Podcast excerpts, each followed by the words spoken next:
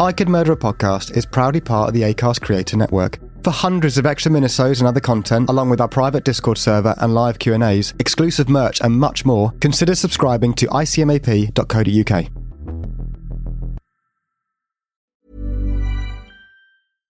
Mom deserves the best, and there's no better place to shop for Mother's Day than Whole Foods Market. They're your destination for unbeatable savings, from premium gifts to show-stopping flowers and irresistible desserts. Start by saving 33% with Prime on all body care and candles. Then get a 15-stem bunch of tulips for just $9.99 each with Prime. Round out Mom's menu with festive rosé, irresistible berry chantilly cake, and more special treats. Come celebrate Mother's Day at Whole Foods Market. Mother's Day is around the corner. Find the perfect gift for the mom in your life with a stunning piece of jewelry from Blue Nile. From timeless pearls to dazzling gemstones, Blue Nile has something she'll adore. Need it fast? Most items can ship overnight. Plus, enjoy guaranteed free shipping and returns. Don't miss our special Mother's Day deals. Save big on the season's most beautiful trends. For a limited time, get up to 50% off by going to BlueNile.com. That's BlueNile.com. I, I, I don't have a whole lot of uh, time. Um, Well, look, let's begin by finding out whether you're using this line properly or not.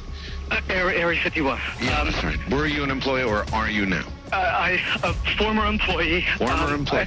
I, I, I was let go on a medical discharge about a week ago, and and I, I've kind of been running a, across the country. Um, oh man, I don't know where to start. They're uh, they're, they're, gonna um, they'll triangulate on this position really, really soon. You Um, can't spend a lot of time on the phone, uh, so give us something quick. Okay, um, um, okay, what, what we're thinking of as, as aliens are, they're, uh, they're, they're extra dimensional beings that an earlier precursor of the, um, space program made contact with. Uh, they, they are not what they claim to be.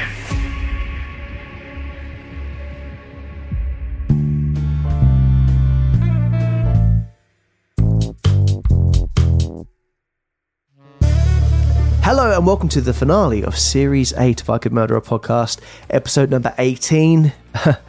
and sitting across from me is the uh, effortlessly eager, extravagant, eccentric explainer, egotistical, evasive elf, Ben Carter. Wow, exceptional. Are we uh, are we going backwards through the alphabet then? I was expecting G. I thought that as well, yeah. Good, gifted, generous, gorgeous. Oh God, I don't know why I got. How did I go that way then?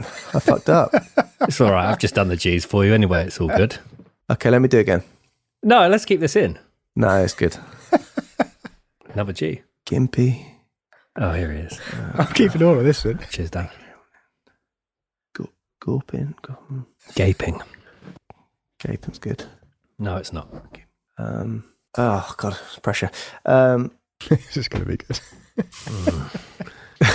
It's just a good letter, isn't it? Sorry about that, guys. Uh, very rookie error from me there. Maybe it's the excitement of the you know the finale. But anyway, uh, sitting across from me is the giddy, gimpy gremlin, gaping, gooey, gurgling, greedy gladiator, Ben Carter. How you doing, Ben? Greedy gladiator, yeah.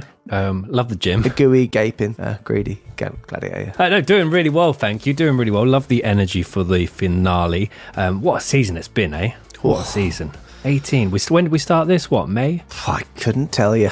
I mean, it, it's a long time since we were in Paris. It was indeed, yeah. It feels feels like almost another life ago. So yeah, we started the series back in June. It's now almost November, and uh, phew, what a series, eh? How are we doing, producer Dan? Excellent, actually. Um, Yeah. I can't believe we've made it.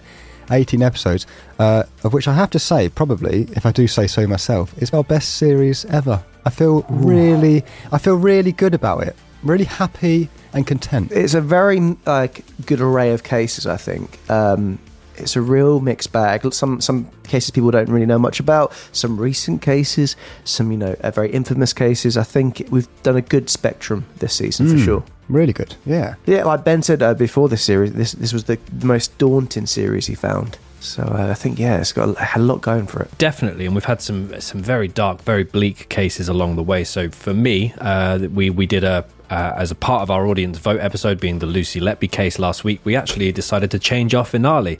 And uh, I feel like this is one that we can, um, well, although there are some, some nasty elements involved, I think we can probably approach this in a slightly lighter regard, which I'm excited for. It does feel like it's been quite a heavy series, but really happy with how it's gone down. Yeah, for sure. I think after last week, a little palate cleanser for the series, and we we sometimes like to end the series on a bit of a mystery, or we don't tend to end the series on open shut cases anyway. We like to discuss and kind of like theorize. So uh, this week in particular, I think it's uh, it's probably the the vaguest. Yeah, not as in Vegas. The vaguest. Uh, I think that's fair. Um, finale, but it's one that I think we can have a lot of fun with. Yeah, absolutely. And it's one that's quite close to our producer's heart. Um, he was uh, very on the ball when I sent him some some sound bites. He knew who it was and what they'd been up to and stuff. He, he probably knows more than us, which I'm, I'm excited for. I'm, I'm really excited for today because I, I bloody love aliens. Um, I, I, want to believe. I am a believer. Said the monkeys. But um, yeah, it's yeah, well, that's good. I mean, uh, Dan, feel free to obviously dip in as much as much as you like, especially if it's, if it's topic you're more more aware of than us. I mean, we gave a little clue last week with, with this little audio hint. Hey,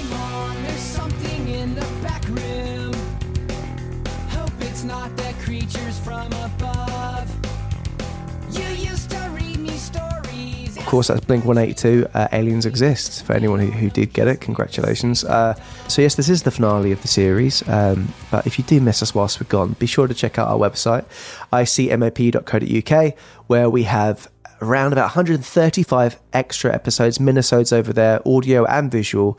For as little as 150 a month, which is new tier we've introduced, uh, you can get access to many a episode. Absolutely. And there's some fun episodes on there as well. We're going to be doing a Halloween special, a bonfire special. And uh, yeah, we'd love to see you over there. We also have a new line of merch out, don't we? The uh, the Sunny Side Up range, um, which is, yeah, it's gone down very well so far. So yeah, head over to the website, icmap.co.uk, and we'll hopefully see you there. But this week's case, oh, it's a biggie. It's a finale. The Dark Side of Area 51 uh, also referred to. I mean, there, we could have gone with about 20 different titles for this week. The Area 51 Conspiracies, The Mysteries of Area 51, Why So Secretive, in a bit more of a Joker voice, uh, the Area 51 case, and What is Known and Not Known of Area 51. Don't rate my Joker there at all. No, um, there's also Why? also the dark side of Dreamland because people like to call Area 51 Dreamland, which, are, yes. which always is quite a bit unnerving. But um, yeah, it, it's one which I'm sure some people listening to this love aliens. Some people maybe don't know too much about them but there's lots to digest and lots of different aspects we can look into. So excited to share that with you guys. Yeah, I'm sure there's many skeptics in the house as well. So shout out to the skeptics. Uh, it's going to be a fun episode for everyone.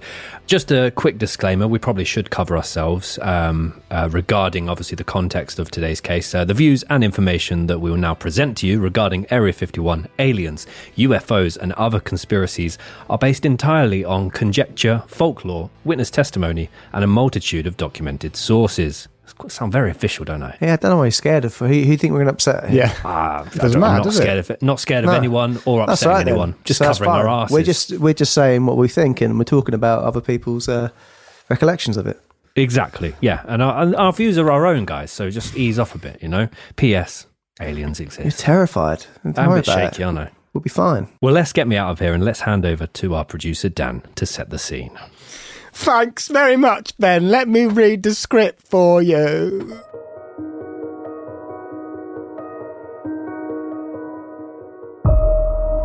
Secluded deep within the southern Nevada desert lies a facility that has posed more questions than answers over the last 70 years.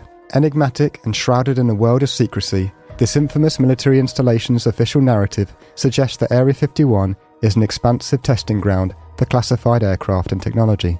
However, only a minority seem to buy into this information, with a vast and growing realm of conspiracy theories being born, clandestine government operations, weaponry and technology of non human origin, the cadavers or captives of other life forms, as well as alleged extraterrestrial encounters, have long surrounded the mystery of the facility. From claims of reverse engineering alien technology to unexplained phenomena witnessed in the classified vicinity, today we navigate the mysteries, secrets, and controversies that have cast Area 51 into the spotlight of the paranormal and the unexplained. We ask you to join us as we unravel the cryptic tales and unveil the elusive truths of the dark side of Area 51.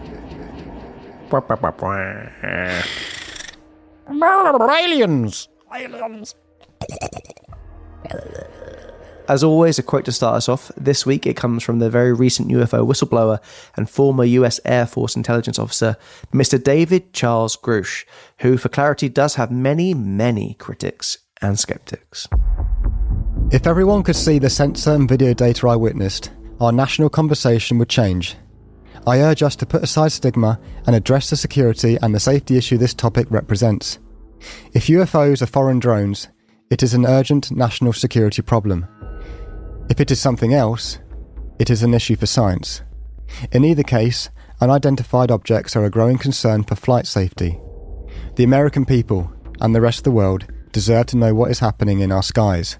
It is long overdue. So I think yeah, I think that that'll be a theme in this week's episode. People that claim to have uh, experiences, encounters, or intelligence of um, other life forms will do so having their own critics and people that are, are skeptical of their of their statements. But also, I think they all seemed to, to be very forthcoming with wanting to appear in the media and make appearances on various platforms. Um, I found that with uh, with this one for sure. But in terms of Area 51, what what did we all think before actually researching this episode? Because I had no idea about some of it. I had I, I was really ignorant. It was essentially X Files and Independence Day and a little bit of American Dad, which I don't even think is. I think he's CIA, isn't he? Not even Yeah. Area 51, just alien in it. Good morning, USA. And you like the, like the aliens in Toy Story? Yes, There you go. So don't Sure. beat yourself up too much. thank you very much. Um, But yeah, But I just, just going back on your point about saying that they're very quick to put themselves in front of the media, is that not because they're whistleblowing and they want to get their word out as much as possible? Isn't that part of the uh, the MO? Uh, I think I think so. Certainly, if they're if they're going ahead and providing some sort of testimony, but there are other other ways to do it rather than doing like a circuit of different media appearances, interviews with magazines, television appearances, newspaper articles. I think. Well, I found with some of the ones we're going to talk about, they were very media friendly and media savvy. Um, and some of them obviously went off to start businesses based around that as well. So I, I don't know. Um, obviously, I'm coming in quite skeptical, but um, there are other things that make me question other elements of Area 51 as well. So I'm I'm, I'm probably going to find myself somewhere on the fence. That's a shock. I'll surprise you. Just caught in the barbed wire. Kill me. um, but yeah, in terms of what I thought beforehand, listen to well, it's kind of been muddied a little bit by doing research now as well. But um, I think they probably have put things out there for people to question it and then get some uh, legends behind it to hide actually probably what they're actually doing at Area 51. I think that's probably part of it. Um, but then same time, it's like it's strange because if they're not doing anything that's worth talking about there, then they would just go, yeah, well, this is this and showcase it. So that obviously, I think it's this. It's more towards the angle that Area 51 is used to develop weapons of war, and they basically like to peddle the myth and the legend of aliens being there. But the thing, weird thing about doing that is you're kind of inviting people to be more interested about the space. Yeah. So why not say, oh, we're just trying to create, you know, the next rice pudding, you know, something that's boring. uh, or in Lucy Letby, a vanilla bitch. No, but um, if you, it's it's, I don't know why you would make it so intriguing by picking probably one of the most like, if people like, oh, if aliens are there, then we should we want to know more. So it's not a great way of keeping a secret. But um, Dan, I mean, you're a bit more schooled in the the world of aliens. What, what what's your premise coming into this? Well, I think they are they are very secretive on this matter, uh, and and they do lock it down. But I think, like you said, it's simply to do with um, technology uh, advancement with uh, war and weaponry. However, I do believe um, there is something out there that we perhaps do not know, and the government does. Um, but also, I am on the side of they will use stories like this, uh, you know, UFO sightings and whatnot, to distract people massively from uh, current affairs. Definitely. I mean, uh, obviously, with that recent news with the um, the bodies and cadavers of aliens being brought out, I mean, yeah, it, it's it's a very interesting one. They definitely, you know, the media's you know big on that, don't they? So they, oh, look over here, aliens, and then pass some laws which a lot of people will be very upset with. And every time I look, So, before we jump into kind of the background and development of Area 51, what we're going to do is quickly go through a few of the most common beliefs uh, surrounding Area 51. And some of them are, yeah, some of them are very outlandish, but some of them uh, I could kind of see happening. Uh, and uh, yeah, Dan's gonna Dan's gonna talk us through them. Number one, it is simply a US military base which is home to the research, testing, and development of highly advanced Air Force weapon systems and military aircraft, as well as a US Air Force training facility. This is very much in line with its current label as a classified US Air Force facility slash military base. Number two, it is actually all underground and it houses numerous crashed UFO spacecrafts, as well as the cadavers and potentially living captives of the alien life forms found in the vehicles. They are using this to research and conduct experiments leading to the reverse engineering of the technology. Number three, it is a facility used to host secret committee dealings, gatherings, and meetings that will ultimately lead to the formation of a singular world government, or the Majestic 12 organisation, and possibly also host meetings with extraterrestrial beings. Number four, it is a classified facility with several scientific aims to include the development of teleportation, time travel, weather control, exotic energy weapons, and propulsion systems. Number five, it is a location used to research, develop, and test nuclear weapons, as well as highly advanced weapons of mass destruction and remote operated drones capable of chemical and complete warfare. And finally, perhaps it is a purely scientific black site facility used for the development of advanced and highly classified technologies relating to national security, to include the development of advanced weaponry and non human soldiers. Or is it something else?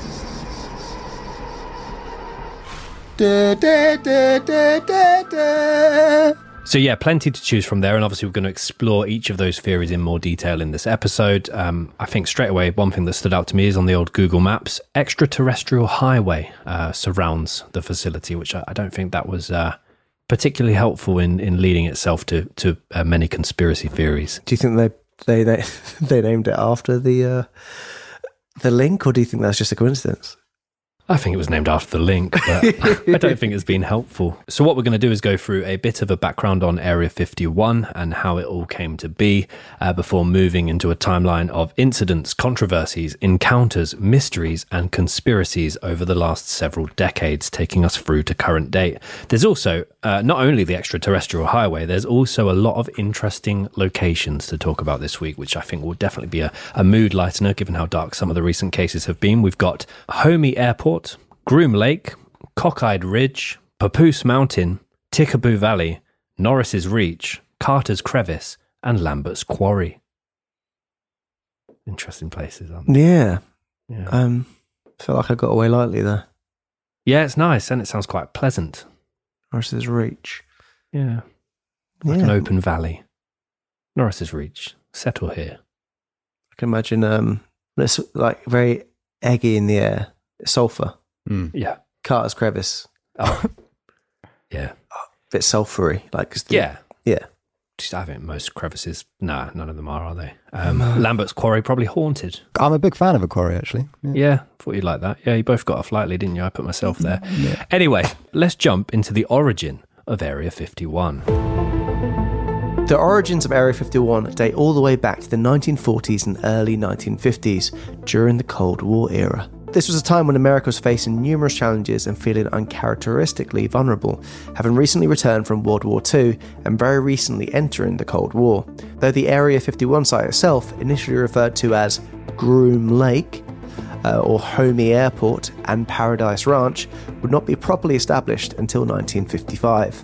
And as you'll come to find as a theme in this week's episode, its roots lay somewhat shrouded in mystery and secrecy. So, yeah, at the time, obviously, there were, well, about a decade before had been the Pearl Harbor attacks. They'd been involved in World War II, and um, the Vietnam War was was just around the corner, and the Cold War had just started. So, there's a lot, lot of wars going on. But I think to link back to what you and Dan said around the secrecy of needing to keep your weaponry and technology and intelligence private and not out as public knowledge um, makes complete sense to me, and that's something that will kind of flow through the rest of the episode. Why would you want your enemies to know the technology and weaponry that you have available, what you're working on? And yeah, very much uh, a sign of the times was that they were spying on one another, um, America and the Soviet Union, and this is kind of pushing the formation of Area 51. And I, yeah, I had no idea it, was happening at such a, a dramatic time for America. Yeah, there's a lot going on there in regards to yeah what's going on with America, and you can ima- you can understand why they'd have this little secret space to actually uh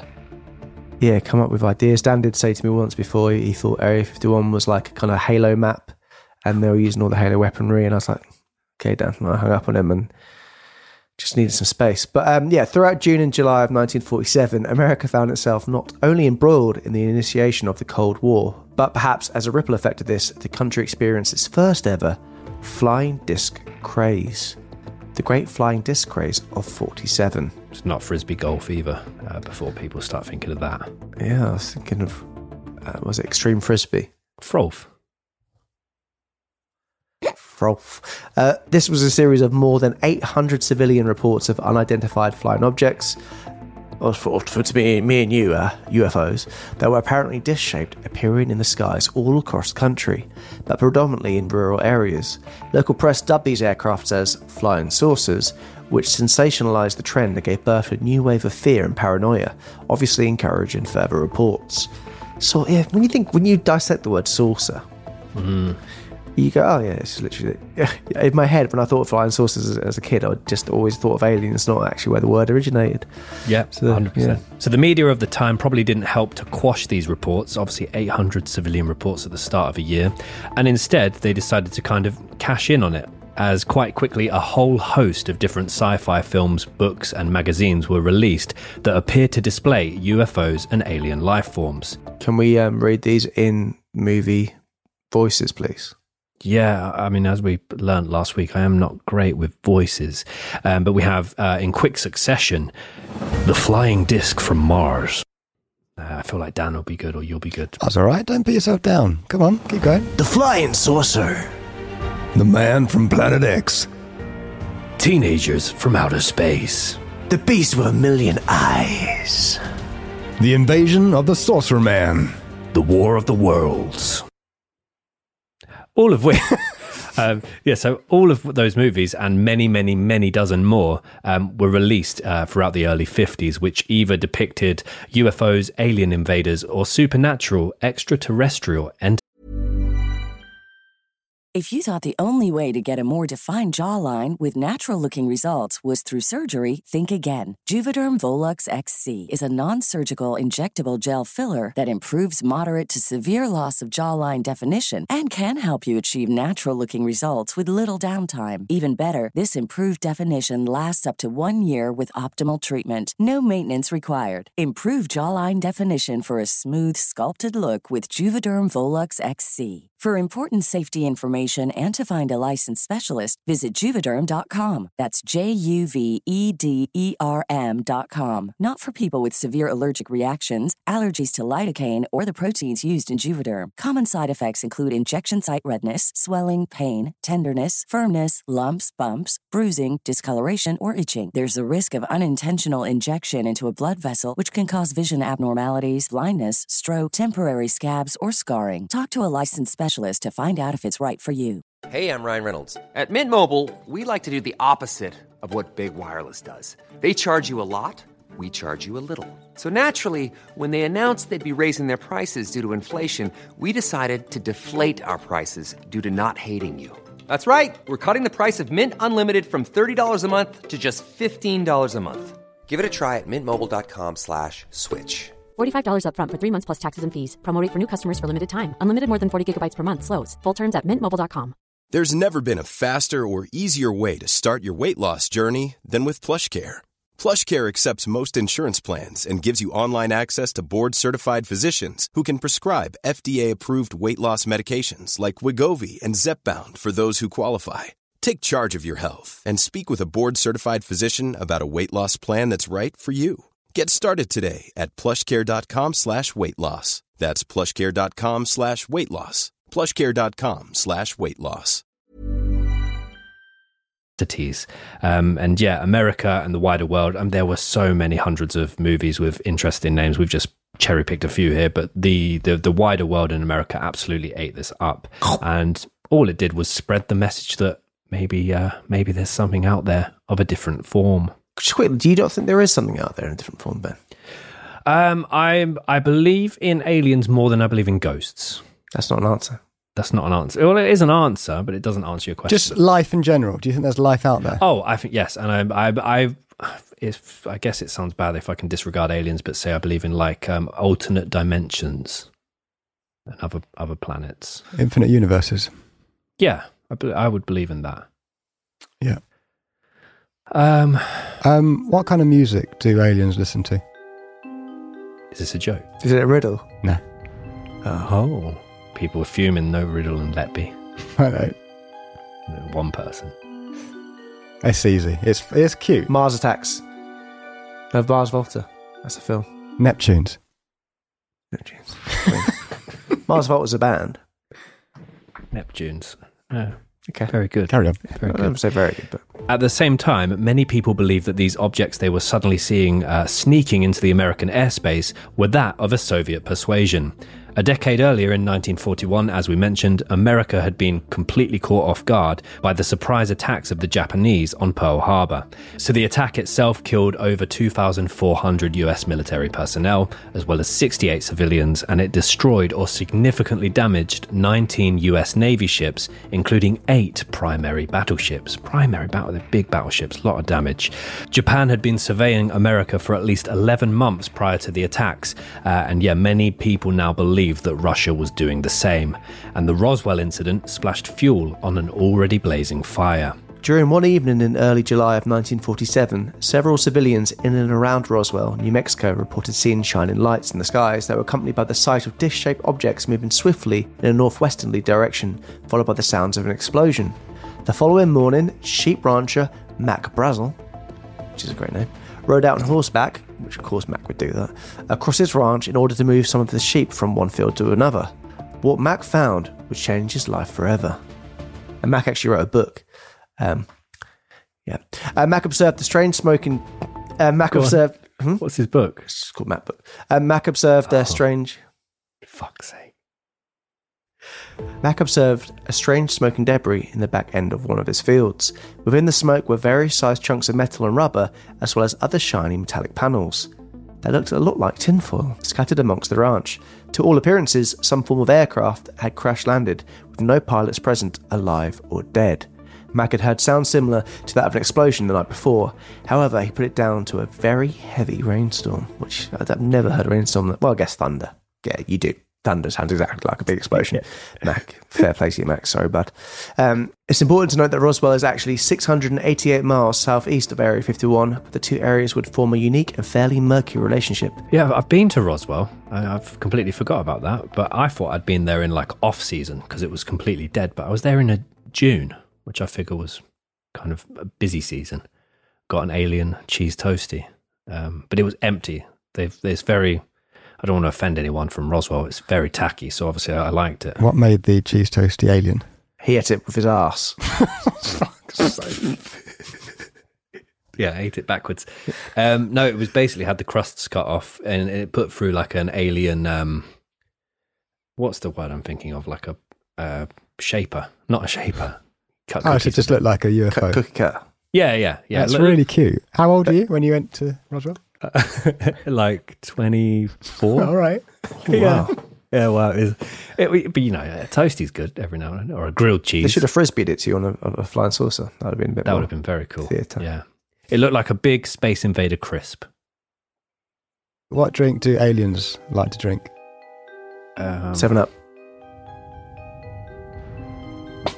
There's no clever answer for that.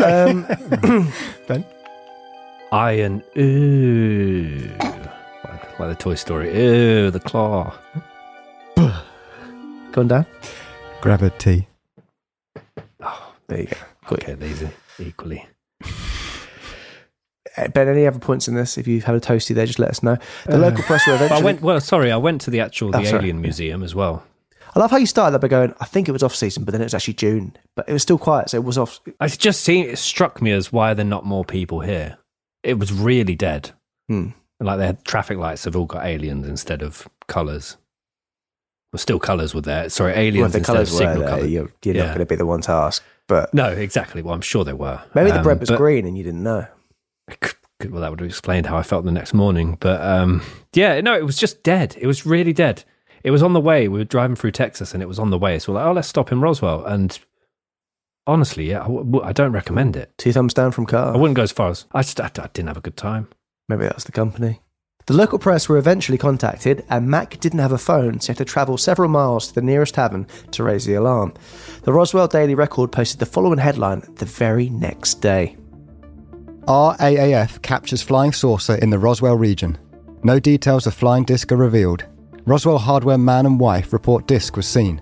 More flying saucers seen as men of science ponder serious angles. I mean, that's a headline. I don't really want to read the story after. Okay, you kind of, t- kind of told me everything there. The article would state the following. The many rumours regarding the flying disc became a reality yesterday when the intelligence office of the 509th Bomb Group of the 8th Air Force Roswell Army Airfield was fortunate enough to gain possession of a disc through the cooperation of one of the local ranchers in the Sheriff's Office of Chaves County. The flying object landed on a ranch near Roswell sometime last week. Not having phone facilities, the rancher stored the disc until such time he was able to contact the sheriff's office. The American government and military were quick to explain that the quote, flying disc was actually the wreckage of a high altitude weather balloon.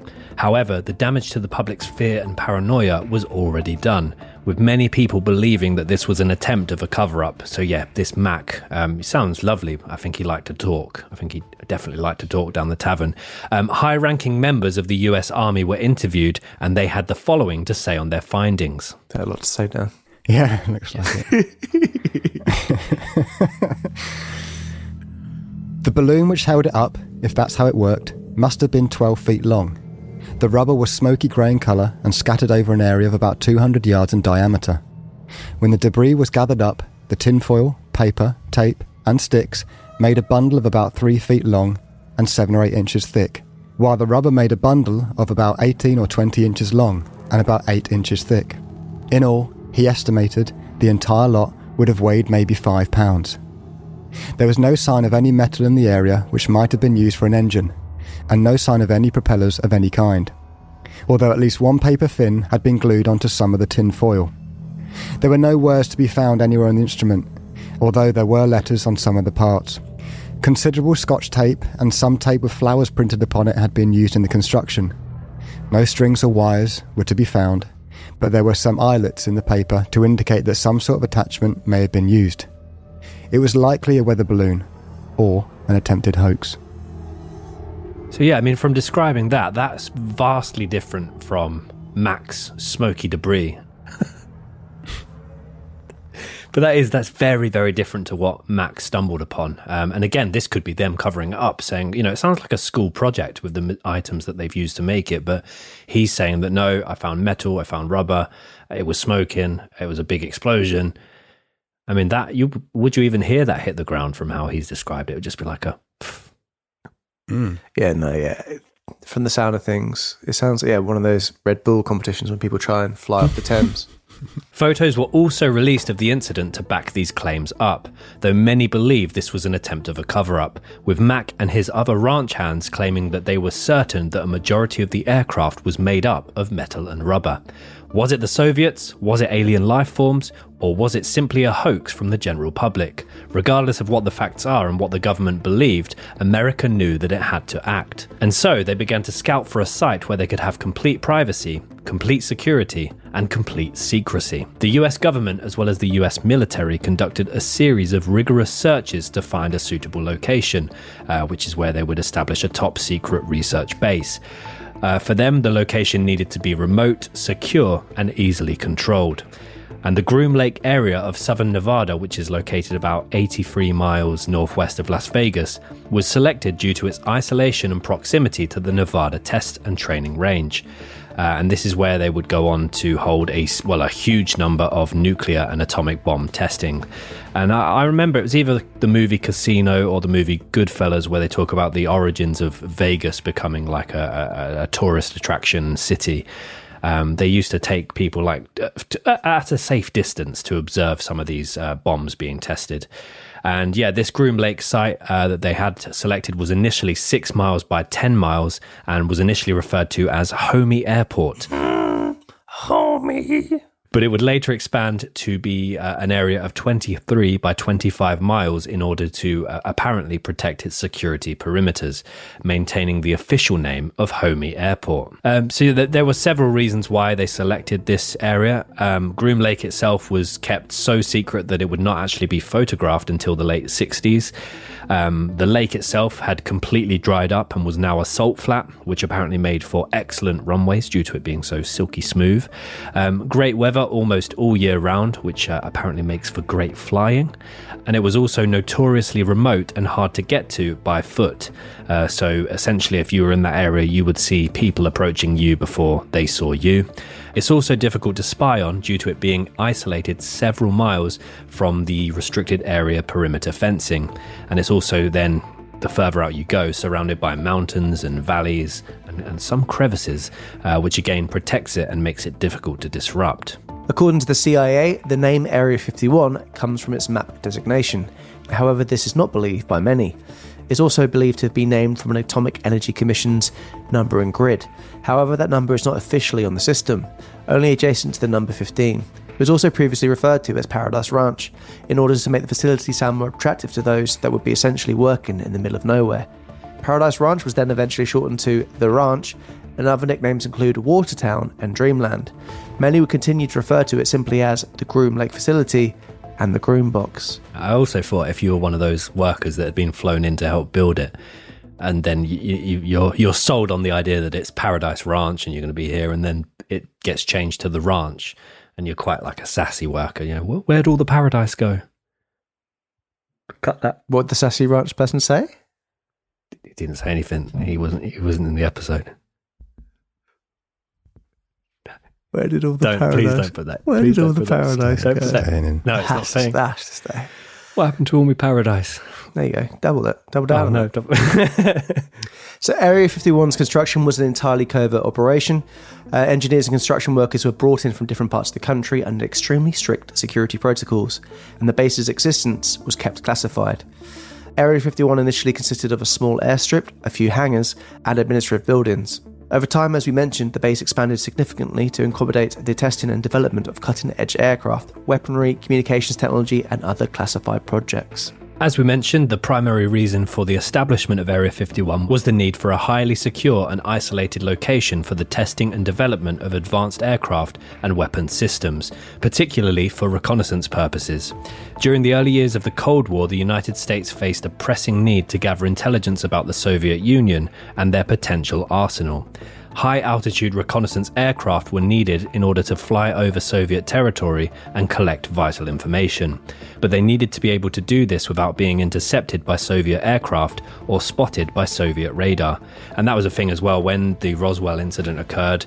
Parts of the government and military, although some of them were sold on the idea that it was just a weather balloon, other people thought they assumed that maybe that was a Soviet aircraft. How how would you get an alien to sleep? Uh, um, um, Just lull- lullaby, lull- lull. um, Rocket. that's good. That's better. In 1955, the area was selected by the CIA as a testing site for the Lockheed U 2, a high altitude reconnaissance aircraft. Then President Dwight D. Eisenhower authorized the testing, which was to be conducted under the code name Project Aquatone. Which is quite nice, isn't it? Aquatone in the desert. After the U 2 was put into service in 1956, Area 51 was then used to develop another similar highly advanced aircraft, uh, and actually a whole series of different aircrafts, including the A 12 reconnaissance plane, also known as Oxcart, the SR 71 Blackbird, and the stealth fighter F 117 Nighthawk. Bloody love the Nighthawk. It's so sick. You like it, do you? Yeah, it's Have you so done it on your simulator? No, Can you get them that fast? probably yeah. Nice. These aircraft would become critical for intelligence gathering during the Cold War, and the American military, government, and even members of the CIA were now essentially running covert spy plane programs at Area 51. They also wanted to be able to capture Soviet aircrafts in order to study them and their technology in case a full blown war broke out. So, when uh, this group of people were first looking for a site for the testing of the Lockheed U 2, it was almost as if Area 51 presented itself to them, with the designer of the Lockheed, Kelly Johnson, making the following observation. And he also used an exclamation that we've, we've not heard uh, in the podcast, which I feel needs uh, Dan to probably voice it in a slightly more sort of CIA kind of way. A CIA way. Okay. Yeah, like your like your police officer from Caved. Uh, yeah, Carumba. I see. Maybe it'll go to UK. We flew over it, and within 30 seconds, you know that was the place. It was perfect. It was right by the dry lake. Man alive! We looked at that lake, and we all looked at each other. It was like another Edwards Air Force Base. So we wheeled around, landed on that lake, taxied up. fuck me. Taxied up to one end of it. It was a perfect neutral landing field, as smooth as a billiard table, without anything being done to it. Man alive! Yeah, man alive, man alive. That's, I've not heard that in a ages. Soon, locals in the area would spot strange things in the air, whilst hearing very loud, very unfamiliar noises. As well as this, local pilots noticed strange lights in the skies. This is where the speculation continued to range regarding UFOs and aliens. On top of this, Air Force pilots from Area 51 conducted experiments wherein they dropped dummies from planes. Dummies had shiny latex skin and aluminium bones in order to analyse how pilots might survive falls from the sky. That's interesting. Imagine one of them landing in your garden. As these experiments were occurring not long after the Roswell incident, this only fueled the conspiracies from locals. They were also working on the highly classified project, Mogul at the time, developing high tech air balloons not too dissimilar to the one found in Roswell. And because the government wouldn't say anything about this or outright deny it, rumours quickly began to run rampant. As the rumours grew, so too did the establishments not too far away from Area 51 trying to cash in on the alien and UFO conspiracy theory phenomena. All along the extraterrestrial highway were gift shops, restaurants, motels, and even a brothel. Yeah, ben, how much did you pay to bang the alien? I just had a cheese toasty shaped like an alien's head. I didn't do any of that. Hmm, okay. Just west of Area 51 lies the Alien Cat House Brothel, a science fiction themed brothel 90 miles north of Las Vegas that was refurbished in the 90s by Dennis Hof. The brothel features, quote, girls from another world. I did um, just check the Google reviews for you. Obviously, it's kind of my thing now. And yeah, 4.2 out of 5. Brothels. Just Google reviews, different companies. Um, yeah. The Alien Cat House Brothel. 4.2 out of 5. Not got any reviews with me. Would you go again? I don't think I got that far. Where do aliens go to study?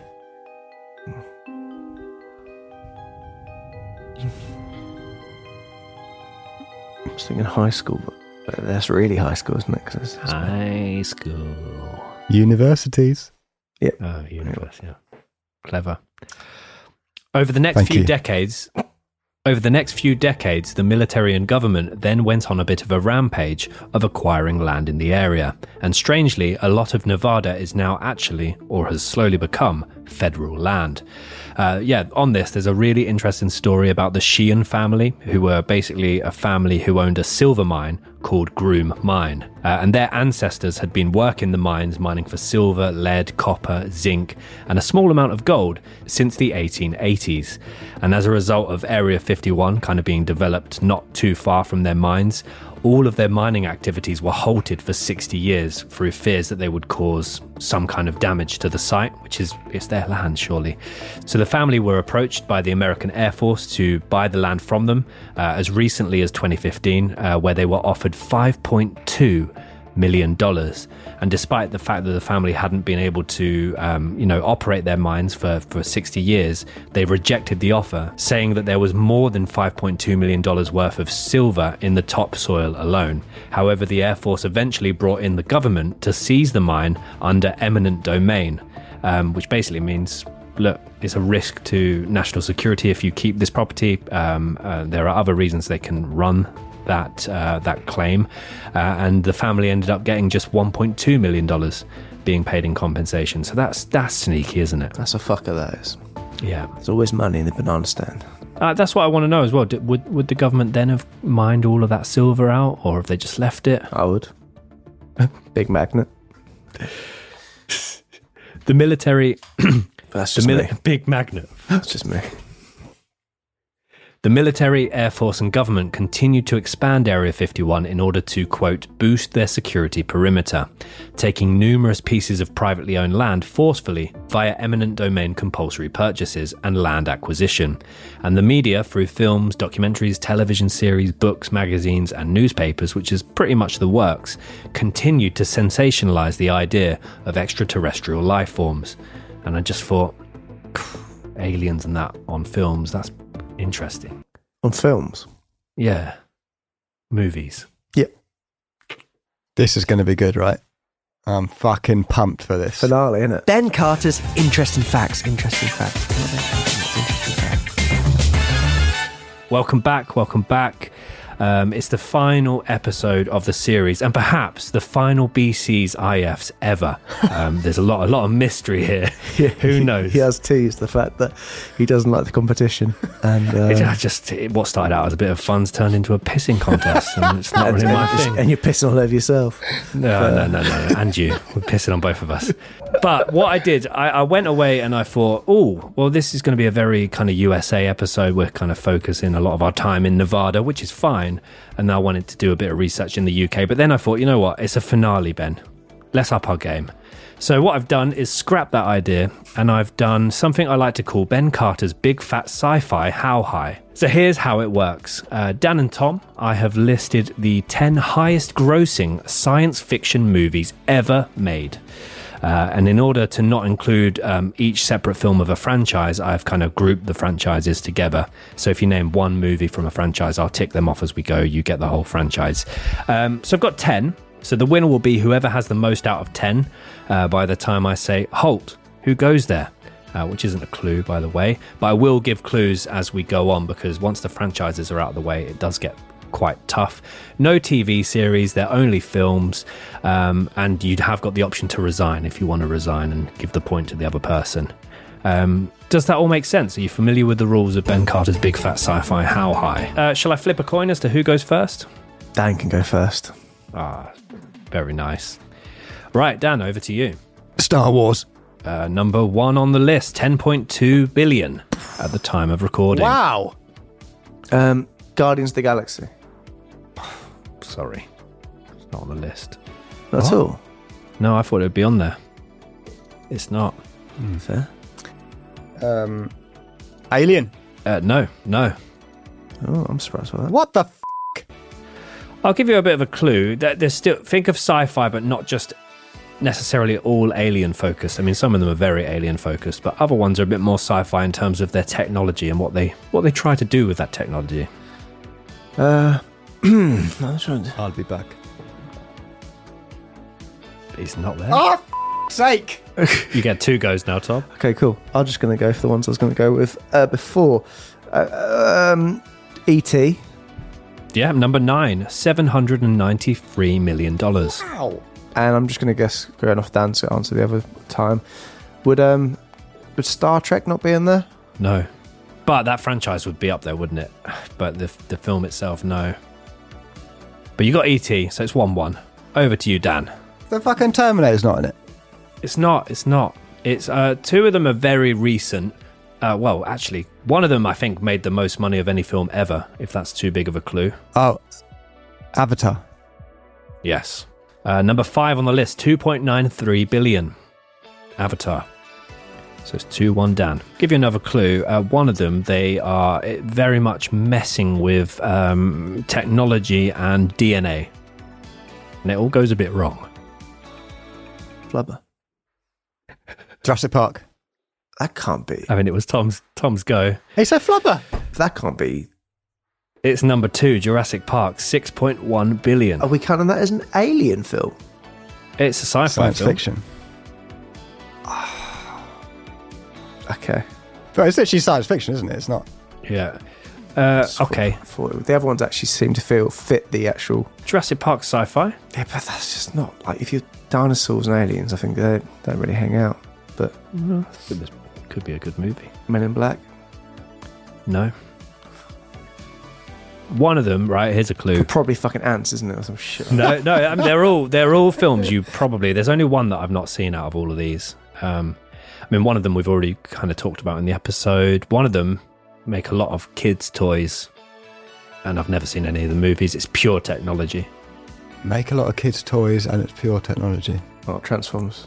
Transformers, point to Ah, Tom. well. He's back in the game, free two. Number three, uh, Transformers, $4.5 billion. Yeah. Um, Blade Runner. Sorry, Dan. It's not, not on the list.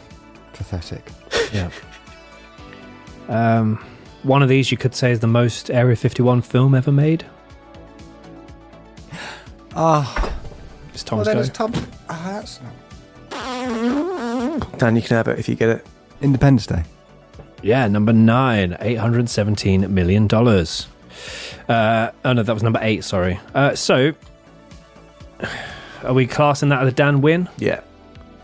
Okay, so uh, the ones that we didn't quite get. Uh, number four, this will annoy Tom. The Hunger Games, $3.1 billion. Number six, The Planet of the Apes, $2.5 billion. Number seven, Inception, $836 million. And number 10, this is the one I've not seen, Gravity, $723 million. So, uh, scores on the doors. Uh, it's 4 2 to producer Dan, Thank you. The sci fi How High champion of 2023. Brilliant. Yeah. Those that deserve it, Dan. Well done. Thank you. Cheers and all the best. Uh, it's been a pleasure. Back to the episode. So, throughout this time period, the US government went to great lengths to maintain the secrecy of Area 51, because, of course, why would they want their enemies or potential enemies to know their own capabilities? A key part of not fighting another world war was, and still is, developing technology to see what the other side is doing. As a result, the area was surrounded by restricted airspace and was also heavily guarded. It was not accessible to the public and was under 24 hour surveillance. Area 51 employees had to reach the facility by plane. They did this via flying in and out of a restricted terminal at McCarran International Airport on one of several unmarked planes permitted to fly through the airspace above. Employees were subject to strict security clearances, and the base's existence was officially denied for several years. Adding to the secrecy and fueling the conspiracies, satellite imagery of the installation was censored until 2018. Which, yeah, that does, does add to it, definitely, doesn't it? I mean, I don't know if obviously they're not just doing things out and about which is going to be seen by that mm. directly but yeah Well, with how with how big it got as well, surely they would need to employ people, for example, in maybe a slightly lower skilled role. Like, surely they have a cafeteria, and I think eventually, as we'll go on to discuss, they opened up like a little movie theater and gym. So, so they'd have to fly into work. but i guess they live on base for like Well, mm, that's true. It's just a lot of not doing open bad for the environment, Dan. That's what I'm trying to get at. A lot of air fuel, jet fuel. i think them doing the nuclear test is probably better for the environment as well but you didn't seem to say anything about that But uh, yeah, the information gathered by new and improved surveillance technologies about new innovations with planes and weapons was very important to governments. This meant that both the surveillance information and the technology to get it were closely held national security secrets. Very few people in the government of the US and Soviet Union knew about the secrets from the 1940s all the way up until the end of the Cold War in 1991. The Area 51 perimeter was surrounded by cameras and buried motion sensors, with one former security worker stating, The base knows every Nevada desert tortoise and jackrabbit that hops the fence. It would be aware of a human approaching before the human was aware it was approaching. I mean, I've seen even from our good pal Jack Dean um, videos where he's at the the fence of the Area 51 and then you see the white Land Rovers kind of driving up. So they're very hot. Yeah, they see. Oh, there's like a load of different YouTube videos of people trying. To, I watched the Mr. Beast one the other night, and it was I, I just it was so boring. But they they had it was different encounters. Some guards were friendly and were like, you know, come on, let's get out of here. Whereas other ones were literally like kicking lines into the ground, saying, if you cross that, I'm going to shoot you. Such a ranging um, approach. Good cop, bad cop. Yeah, yeah. Why don't aliens rate Earth? Um, because the aliens themselves are out of this world. Because it's not out of this world. Because it only has one star. Oh, Yeah. A bit like some Google reviews I've seen. Mm. Over the following decades, Area 51 has been subject of numerous conspiracy theories and claims of extraterrestrial activity. While the base's true purpose is purportedly related to military aviation, the secrecy surrounding it has fueled speculation about unidentified flying objects and extraterrestrial technology. And we are going to explore these conspiracies, mysteries, and controversies as we try to enter the dark side of Area 51. Do, do, do. June 24th, 1947. The spark that lit the frenzy that would go on to become the UFO, alien, and extraterrestrial phenomena was first struck when civilian pilot Kenneth Arnold made the bold claim that he had witnessed a string of nine shiny, unidentified flying objects traveling past Mount Rainier at a speed of what he estimated to be a minimum of 1,200 miles per hour. The claims made newspapers across the country, with Kenneth becoming famous overnight, and is often credited, alongside with the uh, the Roswell incident, with being the source behind the press first using the term flying saucer. This incident would become known as the Kenneth Arnold UFO sighting and is also credited as being one of the first modern sightings in America. Kenneth claimed. The flying objects were grouped together in a diagonally stepped down echelon formation stretched out over a distance that he later calculated to be five miles. The objects weaved from side to side like the tail of a Chinese kite, darting through the valleys and around the smaller mountain peaks. They would occasionally flip or bank on their edges in unison as they turned or maneuvered, causing almost blindingly bright or mirror like flashes of light. The encounter gave me an eerie feeling, and although I couldn't be sure, I suspected that I had seen test flights of a new US military aircraft. So yeah, that's the. It, we're going to go through quite a few different encounters here over the last few decades, and with all of them, they are all kind of cases in themselves, I, I, guess is the best way to put it. But so with all of them, they will have critics and skeptics and people um, making a conscious effort to debunk them. But the interesting thing with uh, with debunky monkeys, fuck me, made me jump. But the interesting thing with some of them is that some of these people were, were quite well respected within their communities. And Kenneth himself was an interesting one. So he was then subsequently hired by sci fi magazine Amazing Stories, um, not only to tell his story, but to interview those whose stories quickly began to follow. Uh, and yeah, as you might imagine, uh, all these stories that kind of followed Kenneth's story would almost echo and mirror what he claims to have seen. Some of his uh, some of his people trying to uh, debunk him claim that essentially he saw lights from other planes shining off the snow on the top of the mountains. But again, he's claiming they're moving very quickly, and he, you're only going off his word at this point as well. His rise to fame meant that his family began to receive up to 10,000 phone calls and letters per day, many of them critics, many of them skeptics, and some of them being of a threatening nature. 10,000 letters a day? It's a lot, isn't it? Well, I suppose there wasn't as much going on back the then. monkey monkey. What? How's that even possible? Well, the, the phone's ringing every minute of the day. That's a, you know, that's a. Uh, let me. I'm Can you do the maths of that? maths. I can probably do that. Yeah. How many minutes in a day? uh, one thousand four hundred and forty. In a day? I believe so. I divide that by 10,000. it's not possible. I don't believe it. Well, letters as well.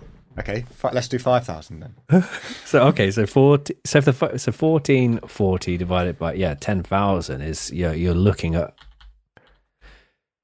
uh, a call every zero point one four four seconds. Bullshit. Yeah. Well, his his claim, his claim, his family claimed maybe a lot of le- maybe heavy on the letters, Dan.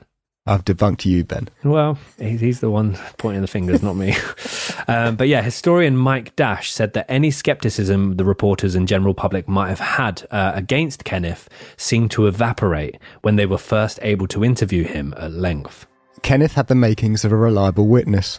Bullshit. he was a respected businessman and experienced pilot, and seemed to be neither exaggerating, mm, what he'd seen, Isn't a day? Isn't a day? Sorry, I've, I hold my hands up now. Yeah, it's ten thousand letters in total. okay. Uh, over a period of like fifty years. Keeping this in. Kenneth had the makings of a reliable witness. He was a respected businessman and experienced pilot, and seemed to be neither exaggerating what he'd seen nor adding sensational details to his report. Unlike me. He also gave the impression of being a careful observer. These details impressed the newspaperman. Newspaperman, that's a good word, isn't it? Thank you. These details impressed the newspaperman, who interviewed him and lent credibility to his report. The following month, Kenneth had 6,000 sandwiches in one day. the following month, Kenneth travelled to Maury Island in Washington as part of his work with the Amazing Stories sci fi magazine. He then went over to Oprah Hill and. Uh, and Montel Williams Mound. Um, here he interviewed a number of men who worked in the island's harbour who had claimed to have experienced similar sightings to him, but this time with the aircraft spewing out lava rocks. Some of which would even strike their boats, breaking a man's arm and killing a dog in the process. Oh, that's sad. That's sad. It's always sad. Very hot dog, but yeah, sad. As a result, Kenneth's investigations for Amazing Stories magazine, which sounds great, ASM, St. Maxi, uh, the, the Maury Island sightings drew the attention of two officials from the United States Air Force. The two men investigated the scene, collected evidence, and re interviewed the harbour workers, but they deemed the whole thing to be a hoax. Coincidentally, the two Air Force officials died just a week later in an alleged plane crash. Edward Ruppelt, their colleague, said the following The whole Maury Island mystery was a hoax. The first, possibly the second best, and the dirtiest hoax in UFO history. The government had thought seriously of prosecuting the men involved. At the last minute, it was decided, after taking the two men, that the hoax was a harmless joke that had mushroomed, and that the loss of two lives and a B 25 plane could not be directly blamed on the two men. Despite this criticism and his work being called into question and challenged as a hoax, Kenneth would give an interview with the Chicago Times where he remained adamant that something otherworldly was occurring in America. If our government knows anything about these devices, the people should be told at once. A lot of people out here are very much disturbed. Some think these things may be from another planet, but they aren't harming anyone, and I think it would be the wrong thing to shoot one of them down, even if it can be done. Their high speed would completely wreck them. Regardless of their origin, they apparently were travelling to some reachable destination. Whoever controlled them obviously wasn't trying to hurt anyone. The discs were making turns so abruptly in rounding peaks that it would have been impossible for human pilots inside to have survived the pressure. So, I think they are controlled from elsewhere, regardless of whether it's from Mars, Venus, or our own planet. Kenneth's life would be a busy one to say the least from this point onwards. He would claim to have witnessed at least seven different UFOs over the next few decades, so that's a bit more conservative compared to all the letters he was getting and sandwiches he was eating. Uh, one of which he likened to a jellyfish, uh, and apparently this was due to the source's transparent appearance, uh, the, the jellyfish UFO. Uh, in the years that followed, Cosmopolitan magazine would write an article about Kenneth that was titled The Disgraceful Flying Saucer Hoax. Uh, in which they accused Kenneth of, quote, igniting a chain reaction of mass hypnotism and fraud. Uh, so yeah, with with a lot of these people that um, we're going to discuss, they did draw some critics. Uh, Kenneth would remain a believer for the rest of his life, sadly dying of colon cancer in 1984. He is remembered fondly for saying the following in one of his very first TV interviews. This whole thing has gotten out of hand. I want to talk to the FBI or someone. Half the people look at me as a combination of Einstein, Flash Gordon, and Screwball. I wonder what my wife, back in Idaho, thinks. July 8th, 1947, just two weeks after the Kenneth Arnold UFO sighting, the Roswell incident occurred in Roswell, New Mexico. So, as we explained earlier in the episode, there was a, a sheep rancher called Mac, uh, a big, big, big pile of smoky debris, or not such a big pile, according to depending on who you believe. Um, ages to get to the police, misinformed newspapers. Some believe a spacecraft, some believe it was the Russians, some believe it was a weather balloon. Either way, this once again put the idea of UFOs and aliens into the mainstream media.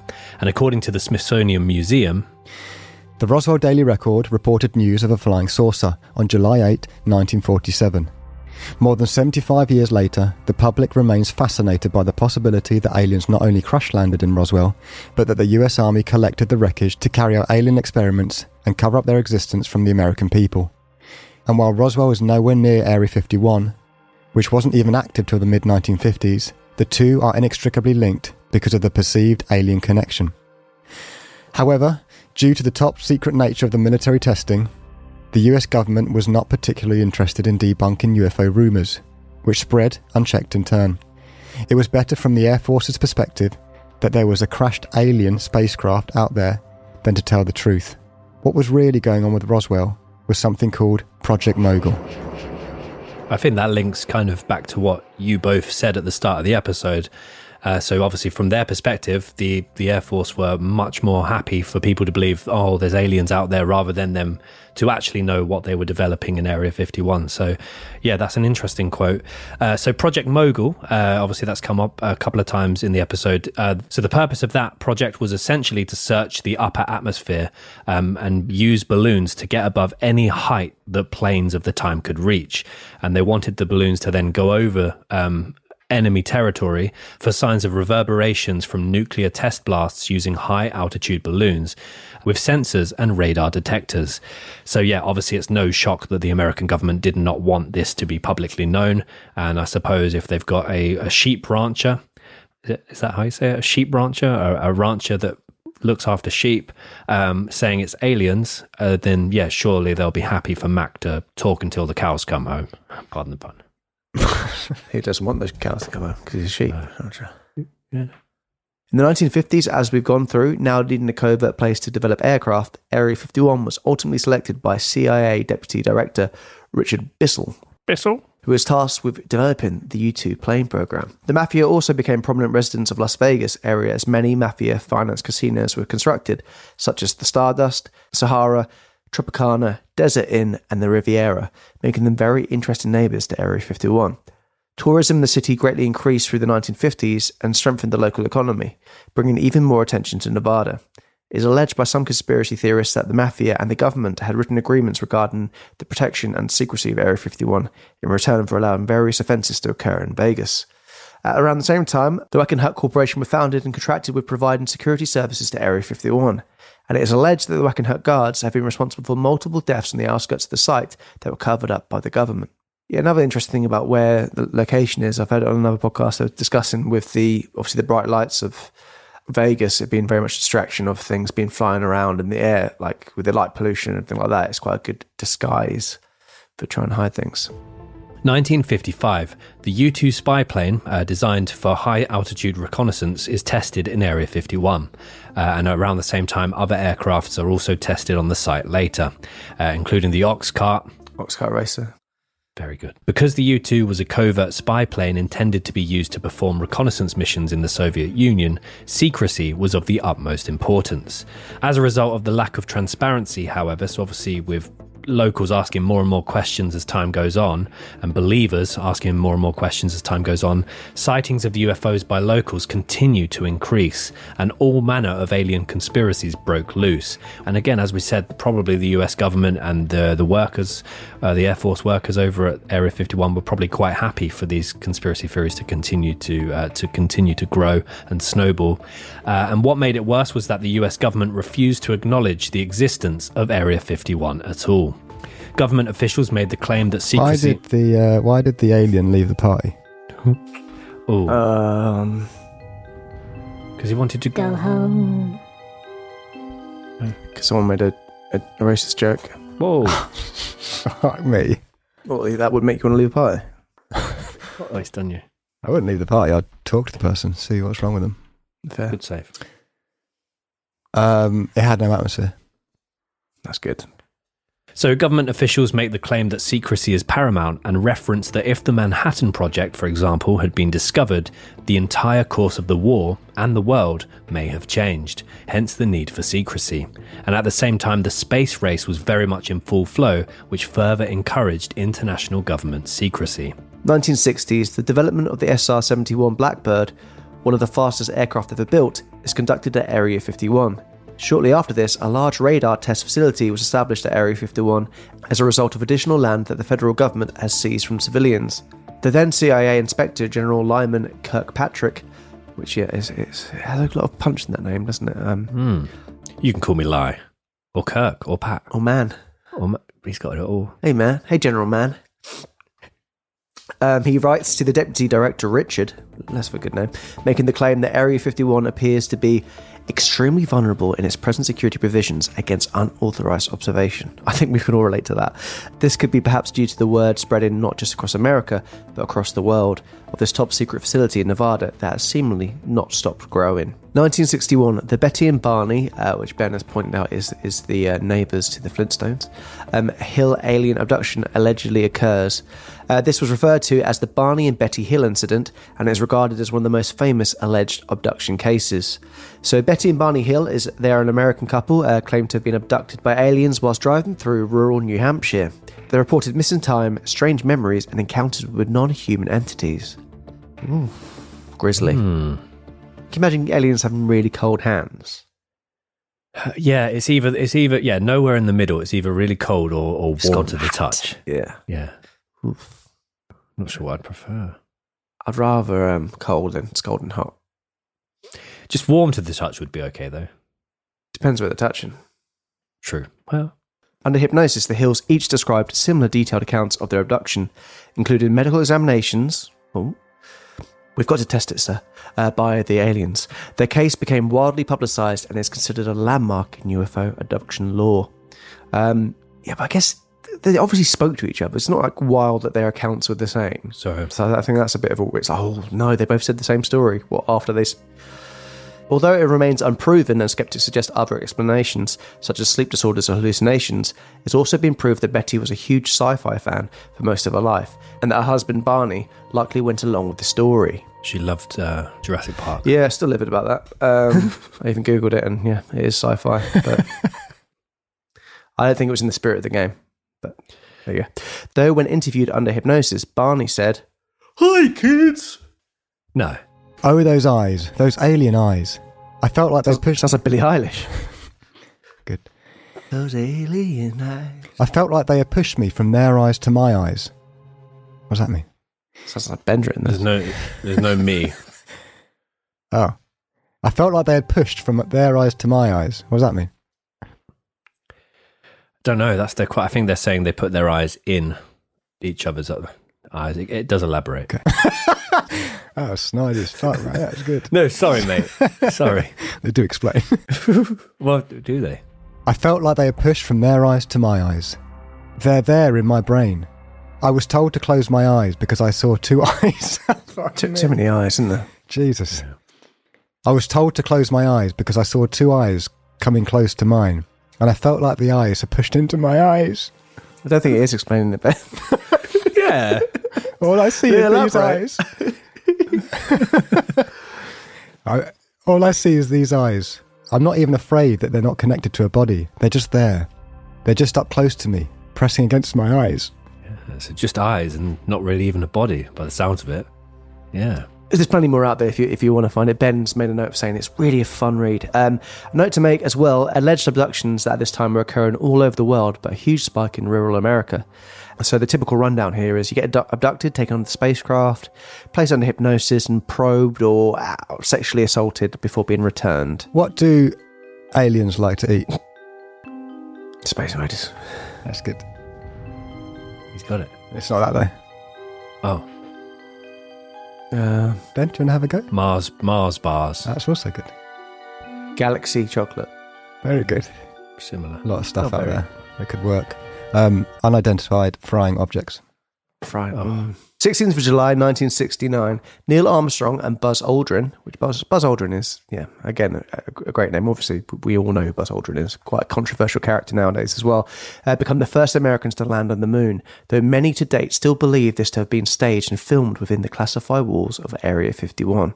Yeah, Stanley Kubrick always gets a link to it. Um, there's a great film uh, called, I think it's Room One One Three or something about The Shining, and the little boy wearing the jumper, which has the rocket ship on it, and them saying that's a sign from Kubrick saying that he did it. He's admitting it. Uh, worth a watch. Uh, it's a weird, weird documentary with a lot of things. I'm like, "Ugh," but some of it's interesting. News of this feat of human endeavour only further fuels the idea that we, as humans, are not alone. And even more speculation regarding Area 51 persists. 1974, we flash forward five years. Skylab astronauts inadvertently, I don't know how this is inadvertently, but there you go, they take aerial photographs of Area 51. The images are reviewed by the National Photographic Interpretation Center, and they are then marked as classified before being removed from the rolls of the film and stored in a vault within Area 51 and yeah, they would not be released. I believe it's almost 50 years later that they were eventually released. But yeah, that was uh, a, strange moment there. So they've they were obviously taking various photographs of different part of the world from space, and uh, yeah, they snapped a, an aerial of Area 51. And again, I think from that it was more people questioning why are they hiding it, what are they trying to hide, whereas it was all a, matter of security, and that's obviously fueled speculation further. 1975, a crew of six loggers in Arizona witnessed their crewmate, Travis Walton, allegedly being abducted and forcefully pulled into an unidentified flying object. I quite like the Betty and Barney one, but this one to me is the most interesting of all the different encounters out there. So yeah, Travis was a, a logger. They were in like a, a, wooded area of Arizona, and he was reported missing immediately to law enforcement uh, by his colleagues. Uh, and they would spend the following days searching with scent dogs and helicopters. Uh, and Travis actually remained missing for five days and six hours before calling his sister from a payphone on the other side of Arizona. So, this encounter was referred to as the Travis Walton incident, and just like the Betty and Barney Hill incident, it drew a huge amount of skepticism. Travis has since made multiple appearances in television and radio and also runs his own website. His testimonies really do read like something directly taken from a sci fi movie, um, which is strange. A dinosaur there. Yeah. Velociraptors. Bullshit. DNA. Uh, cl- is it cloning? DNA. Um, Fantasy, what, I get it, but I'd have said it's a bit of an action as well. It's literally science fiction. It's like it's the, no, yeah, perfect. It's perfectly so. labelled actually as a genre. Yeah, when, when, you think about though, we're talking about aliens, you would think you just not include them in the thing. Um, was the big fishy dinosaur in the more recent Jurassic World movie was that yeah. technically sci-fi because they didn't exist? Or did those? I think they did exist. Megalodon I don't type think to that size that they existed, but yeah. yeah. So that's kind of more sci-fi, I guess. Yeah, it's all science fiction, all of it. Yeah, works. Maybe not in an alien podcast, but go on. yeah. Um, so this Travis Walton, um, it was strange that his testimony read so much like something out of a sci fi movie, uh, maybe Jurassic Park, uh, because a month before he went missing, NBC aired a primetime special feature called The UFO Incident, uh, the premise of which literally lines up almost identically to Travis Walton's statement. I was lying on my back. I didn't try to move or even open my eyes at first. I was weak, so watery weak, that I knew if I attempted to. Did you put that in? No. Oh. Just wanted to hear you say it. that I knew if what I. What does it even mean? Fuck knows. Watery weak. Water is quite weak, actually. Yes. Not loads. Compared to like ice or something. Uh, tightens up. Mm. Yeah. That's actually. You put water into we- to weaken squash, put more water in. That's it. This is brilliant stuff. Sci fi. That I knew if I attempted to move even my arm, I'd lapse back into unconsciousness. A bitter, metallic taste covered my tongue. My mouth was dry and I was very thirsty. Oddly, the weakness in my muscles did not seem to come from hunger. The trembling felt odd, like a strange mixture of exertion and illness. Something was terribly wrong. I could see the blurry figures of doctors leaning over me with their white masks and caps. They were wearing unusual, orange coloured surgical gowns. I could not make out their faces clearly. Abruptly, my vision cleared. The sudden horror of what I saw rocked me as I realised that I was definitely not in a hospital.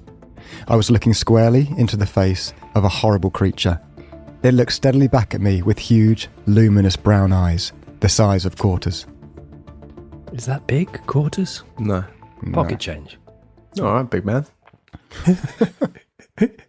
Yeah, huge. Yeah, but again, back on the eyes. Um, so yeah, Mike Rogers, who was a co-worker and long-term friend of Travis Walton, recently cast um, this alleged incident into question when he posted the following update on his Facebook page.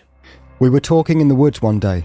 We were talking about creating a UFO hoax. I don't know how the UFO got there, but I remember when I was driving the truck and he jumped out, it was all deliberate. It was all a staged thing. He ran up there and there was something about the UFO not being real, although it looked real. Mike has a real weird words, doesn't he? He does, yeah. That's a yeah, a lot of characters for a status update, isn't it? As well, you'd lose me after the first couple of sentences. Reports of unusual flying objects and identified aerial phenomena, uh, UAP, near Area 51 lead to increased public interest and speculation about extraterrestrial activity. May the 13th, 1989, KLAS Las Vegas news reporter George Knapp interviews Bob Lazar, an alleged former Area 51 employee who uh, appeared in the interview completely anonymized and was given only the name Dennis, which apparently was uh, an inside joke. Um, now, he, Dennis, goes on to expose intimate details about Area 51, and he claims to have been working as part of a team of physicists in Area 51 who were trying to, quote, back engineer a series of nine different downed alien spacecrafts. Now, Lazar also went on to claim that the facility he worked in is specifically used to study extraterrestrial technology uh, within Area 51, and that he also saw autopsy photos of aliens that were taken from inside the facility. So yeah, this interview was it, you see it in almost all the Area 51 documentaries out there. It generates a huge amount of public interest um, in the base itself, and it also at the same time, um, although he was anonymous at the time of the interview, he would later be named. Um, it paints a huge target on the back of Lazar. And apparently, Lazar claims that even though he did conduct this uh, interview anonymously with voice changing and in the dark, uh, he would receive a phone call immediately after this from his former employees, um, uh, basically threatening his life. He received 10,000 straight away, didn't he? There's loads. And the, oh, the letters. like Harry Potter. Come to our fucking school, you specky prick. So Lazar has many critics, and many people are able to debunk him. Uh, there are many books and documentaries that heavily feature on him, uh, with the majority of people believing that he made the entire thing up, essentially for clout.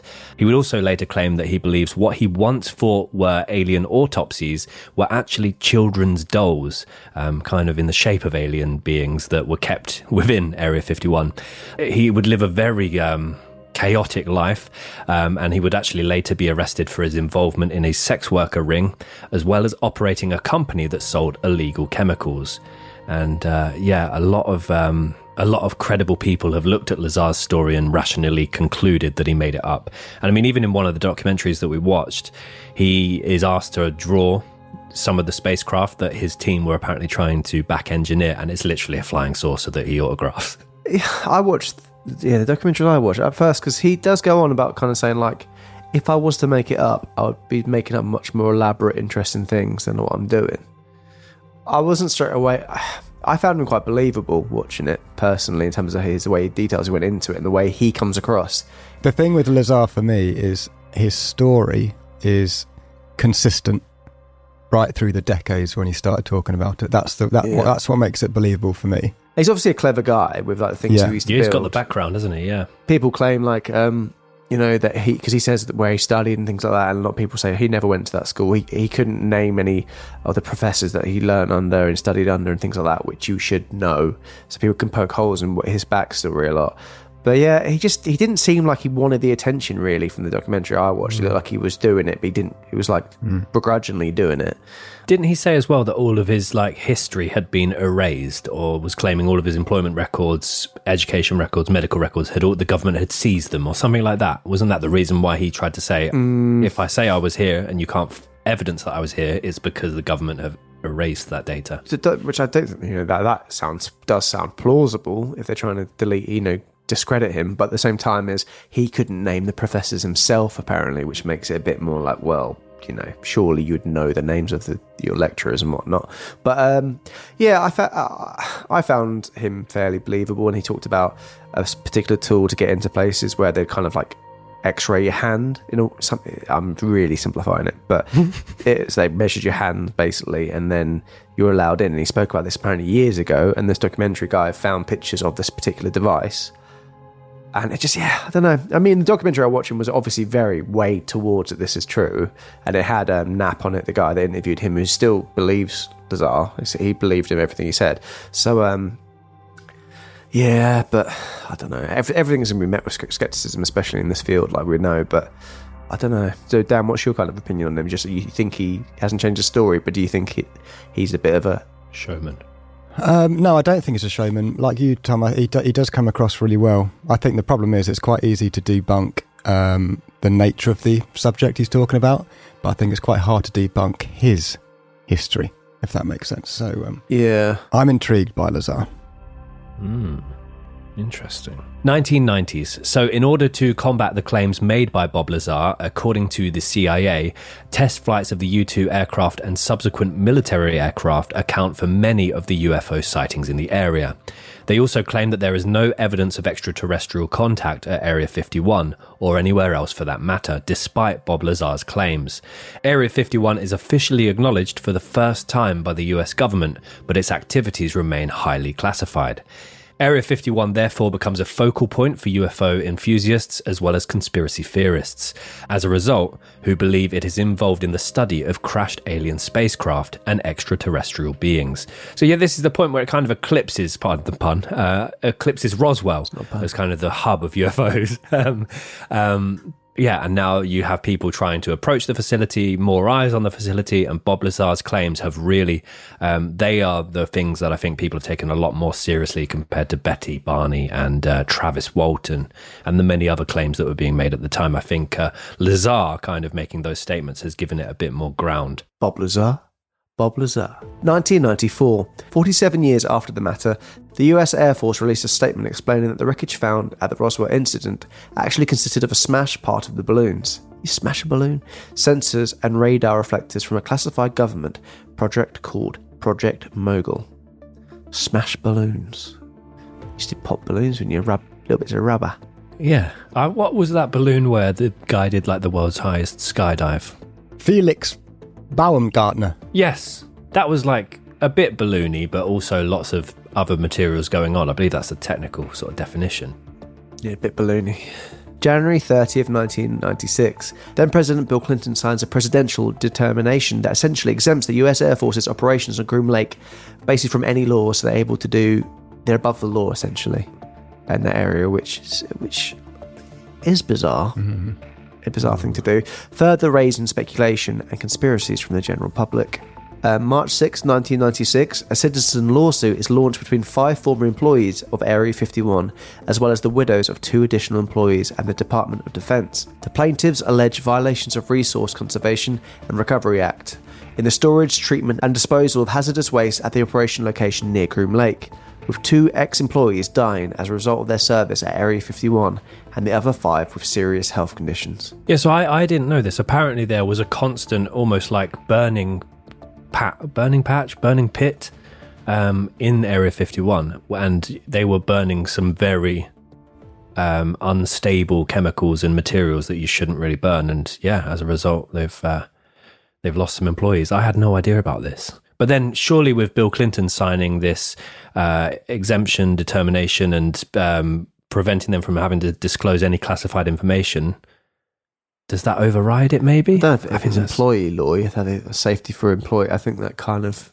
there's certain laws where they can't be like keep people hostage there to work for them for free, for example. That would still be a law that they have to abide by. I would have thought. Yeah, that's an yeah bizarre situation. So yeah, unclear there whether that would be protected under what Clinton had signed off on. Uh, July 23rd, 1996, an additional citizen lawsuit between former employees at Area 51 and the Environmental Protection Agency uh, is launched, and both lawsuits are shockingly thrown out after government intervention. So that's that's crazy, isn't it? That same year, the documentary film Dreamland was released, which includes an interview with a 71 year old retired mechanical engineer who claimed to have been a former employee at Area 51 during the 1950s. Now, his claims in this documentary included that he had worked on a quote, flying disc simulator, uh, which had been based on a disc originating from a crashed extraterrestrial craft. And apparently, they took this uh, recovered or salvaged debris and used it to train pilots. He also claimed to have worked with an extraterrestrial being named J Rod and described uh, J Rod as a telepathic translator. Uh, so, yeah, J Rod. Going for some beers with J Rod. Yeah. Plays for um, Burnley now, doesn't he? Jay Rodriguez. And with the mention of J Rod, that little legend who loved to drink after work, I thought that's terrific. Let's talk about things. Tommy's trivia. That's terrific. So yes, obviously, um, it's the final final show. So I thought, you know, I'd do one of my infamous lists for the show. Who knows if it comes back because there's been a lot of said from the other the other team that they're scared to come back for another season. So it might be the last one from from this as well. But anyway, I, I thought a lot of people obviously there's the if you draw an alien, I think everyone's going to draw a similar kind of alien. I would have thought. I'd like to see what Ben's alien would be if he drew one. Yeah, I'll draw one. I'll I'll be, well, post it on the site. yeah, please, please do. But yes, I think most people would probably draw what they, what is commonly referred to as the greys. So I'm going to go through some different kinds of aliens that exist or have been claimed to exist. Um, so the greys is a grey-skinned humanoid, usually one one meter tall, so three foot three. So quite, yeah, probably about waist high. Bit, Yeah, about that. Just over, yeah. yeah. Um, hairless, with large heads, black almond-shaped eyes. Sounds like me. It does, doesn't it? Nostrils without a nose. Yeah, bang on like you. Slits for a mouth. Always thought that. Um, no ears and three to four fingers, including a thumb. Greys have been the um, Greys have been, like I said, they're the predominant uh, alien um, and been uh, allegedly contacting us since the 1960s. So, um, It's probably the one I would draw. yeah. Having not heard the others, that's probably the one I would draw. What about this? The little green man. Who you, you can imagine he's Green Giant's like little brother no one really paid much attention to on the sweet corn. Maybe he's on the baby corn. Go back it instead. A little green man is a is basically a green again humanoid, which has, is an odd word. Even though a few abductions have referred to green skin, no report has ever involved anything that would fit classic cultural stereotypes of little green men. Some so some people have claimed that they basically have seen little green men, but there's not, not as much evidence as the greys to suggest that. I'm not saying that there is actually any concrete evidence of greys um, out there, but yeah, little green men have been mentioned in, in, the, in the conversations. Uh, draconians, Oh, who, who are tall and scaly humanoids. Uh, scaly always shudder a little bit. Uh, reptilian humanoid uh, being dated back to at least as far as the ancient Egypt with the crocodile headed river god Sobek. Um, so linking it to him. But maybe like the film Signs, because they're more like tall aliens, aren't they? yeah. They look a bit lanky. Yeah, a bit lanky and a bit like imagine their skin would be fairly slippery. The reptilian conspiracy theory has been um, advocated by David Icke. that's an Ike one. David Icke, the infamous, uh, was he Weatherman or news reporter? Who went on that show, Wogan, and he said about how the royal family are all lizards, and he's a big conspiracy theorist here over in the UK. Uh, I guess a lot of uh, a lot of people, well, a lot of people listen to him and maybe don't believe all the things he says, but yeah, the uh, the lizards, the lizard royal family is very much his thing. And finally, rods, or they're commonly known as skyfish. Oh. So they're elongated visual artifacts appearing in photos and video recordings, sometimes claimed to be alien beings, but generally thought to be caused by motion blur from flying insects. Oh yeah, I've googled that. Yeah. Skyfish. Holy. But um, yeah, Greys, it seems like the Greys is the definitive one. I know there was the Greys tend to have two genres of people, really, which we'll get into a little bit later on. I won't, I won't spoil that, but they have two set kind of personality traits. But on the whole, from what I've read, they're not really there to do you much harm. So if you do see a little grey, maybe just give them a little smile and a wave and be on your way. Anyway, all the best. Till next season, maybe. Two pip. Back to the episode. Tommy's trivia. That's terrific. Well done, boys. Well done. Yeah, on the uh, on the subject of of like tall and short, I was. I think it was when I went to post something on the socials the other day. I noticed how small I look in the um in the photo for the podcast. yeah, you do. I look tiny. Yeah. I, I know it's because I'm crouching down and taking a photo, but Dan look Dan and you look giant. See it there. yeah, I do. Yeah. I wouldn't say it's pathetic. Just think you look a bit small. No, I don't think I did. I don't think I did. Did I? Um, but yeah, um, Why are you crouching down to take a photo? And we're all looking up. can't remember. I think we. I think the photographer had said that I was taking a photo of a body on the floor, perhaps. Uh, Still don't but need to yeah. crouch though, do you? It's not going. I mean, just I don't know. I, I just looked at it the other day and thought, bloody hell, I look short. we can edit that and make you much taller. No, it's fine. Head poking out the top. April 2000. Tensions build across America as a Russian built satellite reveals extensive aerial views of Area 51. So, obviously, yeah, when the, the American astronauts did it, it was quickly um, classified and the photos were stored. But Russia had a different approach, and uh, yeah, this This put a lot of people on edge uh, over in America at the time. And as a result, numerous lawsuits, freedom of information requests, and legal actions are filed against the US government seeking information on Area 51's activities.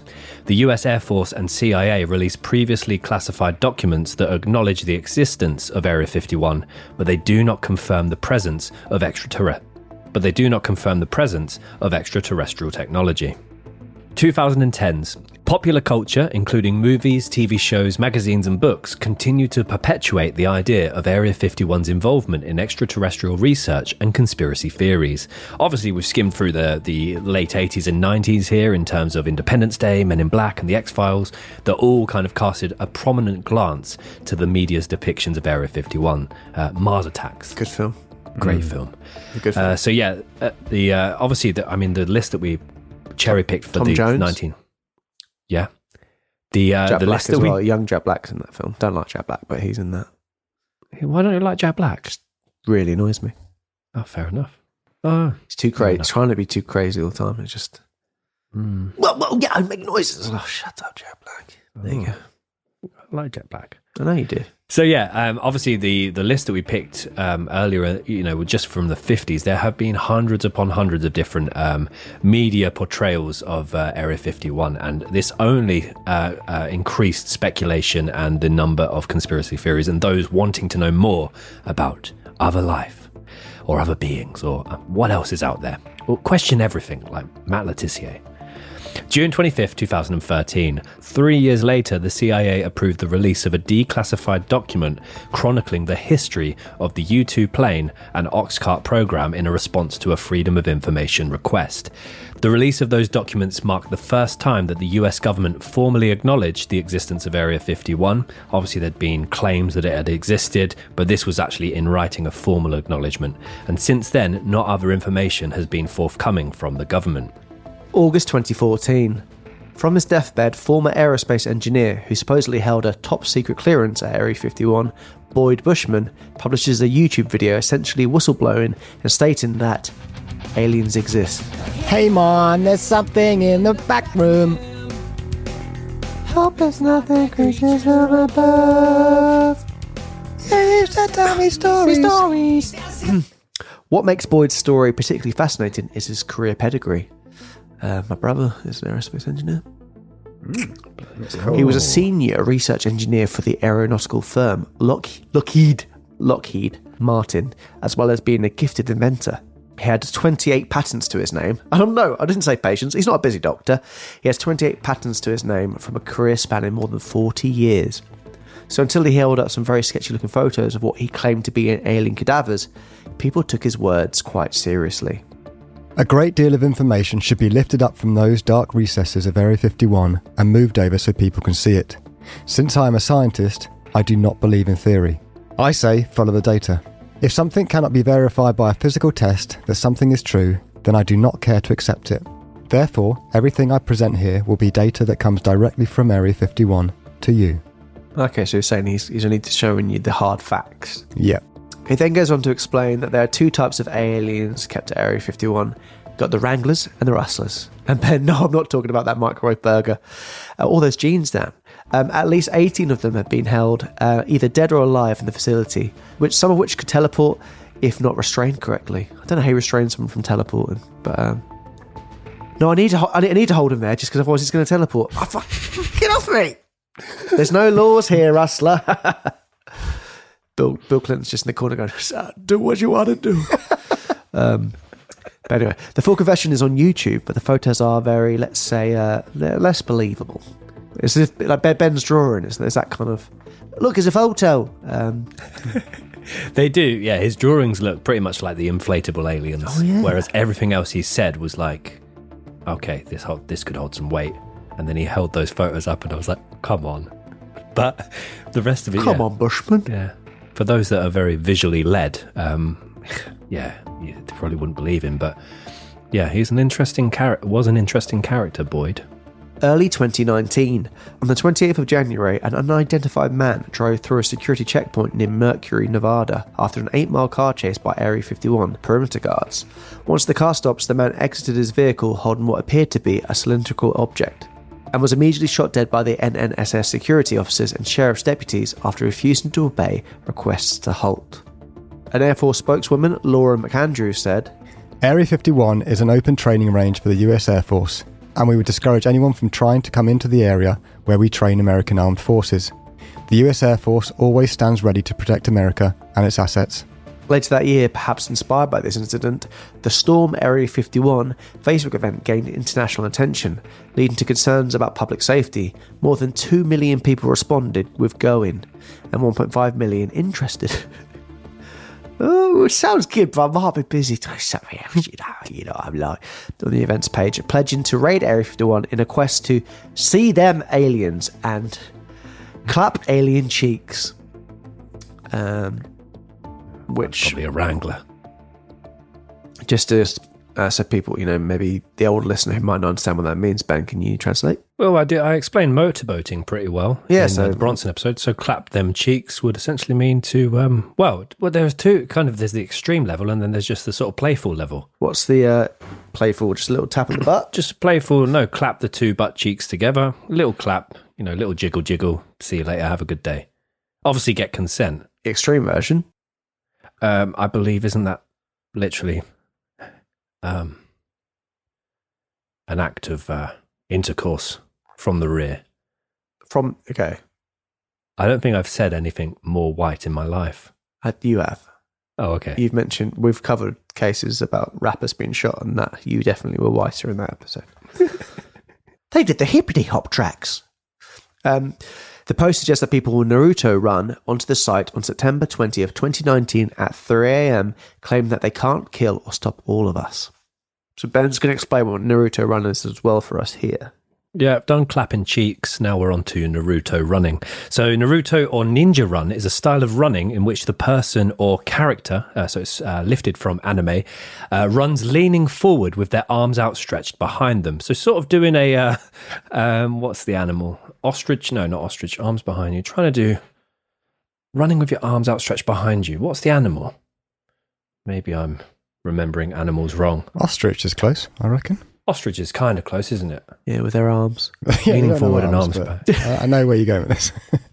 So yeah, apparently that makes you harder to stop, more powerful in your running, and um, also harder to sort of. What is it like in Four Lions, where the guy continues? Makes you a smaller target, um, probably, but you're going to make yourself your head very susceptible to being. Yeah, you're putting your head first, essentially. There, um, your arms nowhere near to protect your face or body, um, but you could try it. And it also was said to also potentially confuse um, the security guards. But yeah, Naruto run. There you go. um, disorientate your enemy. Uh, running like Naruto does not, in fact, improve your speed and could actually make you slower, which makes sense. Um, Yeah. Well, thank you so much for that. Uh, after much back and forth and a whole host of media attention, the event ultimately does not result in any significant breach of the facility, though seven people are arrested, which is quite, you know, that's quite a lack of people considering that there were two million people so they were going. Um, you'd be very, they probably got lots of, you know, lots of food in, and they're like, oh, it's to be good. one. Seven people were arrested.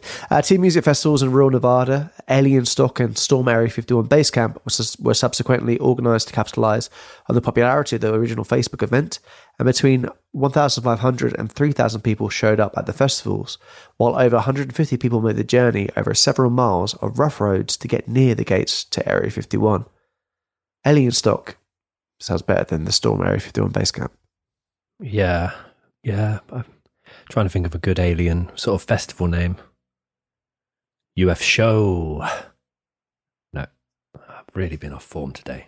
So yeah, there's a whole um, yeah. There's so much information to this Storm Area 51. It was one guy that essentially um, started the event, and it got a lot of traction. It, he then went on to appear in lots of different um, television programs and interviews, and uh, ultimately got got the uh, uh, American government, Air Force, military all a little bit on their guard, but ultimately it came to nothing. But not as bad as Fyre Festival, but almost in a sense like that. Uh, so we then move to the 2020s. The US government maintains its position that Area 51 is a classified military facility for testing and research. UFO sightings and investigations receive renewed interest, with the US government establishing a task force to study UFOs. So they're allegedly starting to take it a little bit more serious. Then, July 26th of 2023, former United States Air Force officer and intelligence official David Grusch, uh, who we uh, had the quote from at the start of the episode, makes several appearances in various media outlets before testifying at the US House Subcommittee on National Security.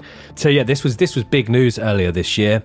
Um, so these appearances and testimonies made global news as Grusch made the whistleblowing claim that America and Area 51 had been maintaining a highly secretive UFO retrieval program and possessed multiple spacecraft of non-human origin as well as the corpses of deceased pilots. There are certain elected leaders that had more information that I'm not sure what they've shared with certain Gang of Eight members or etc. But uh, certainly, uh, I would not be surprised.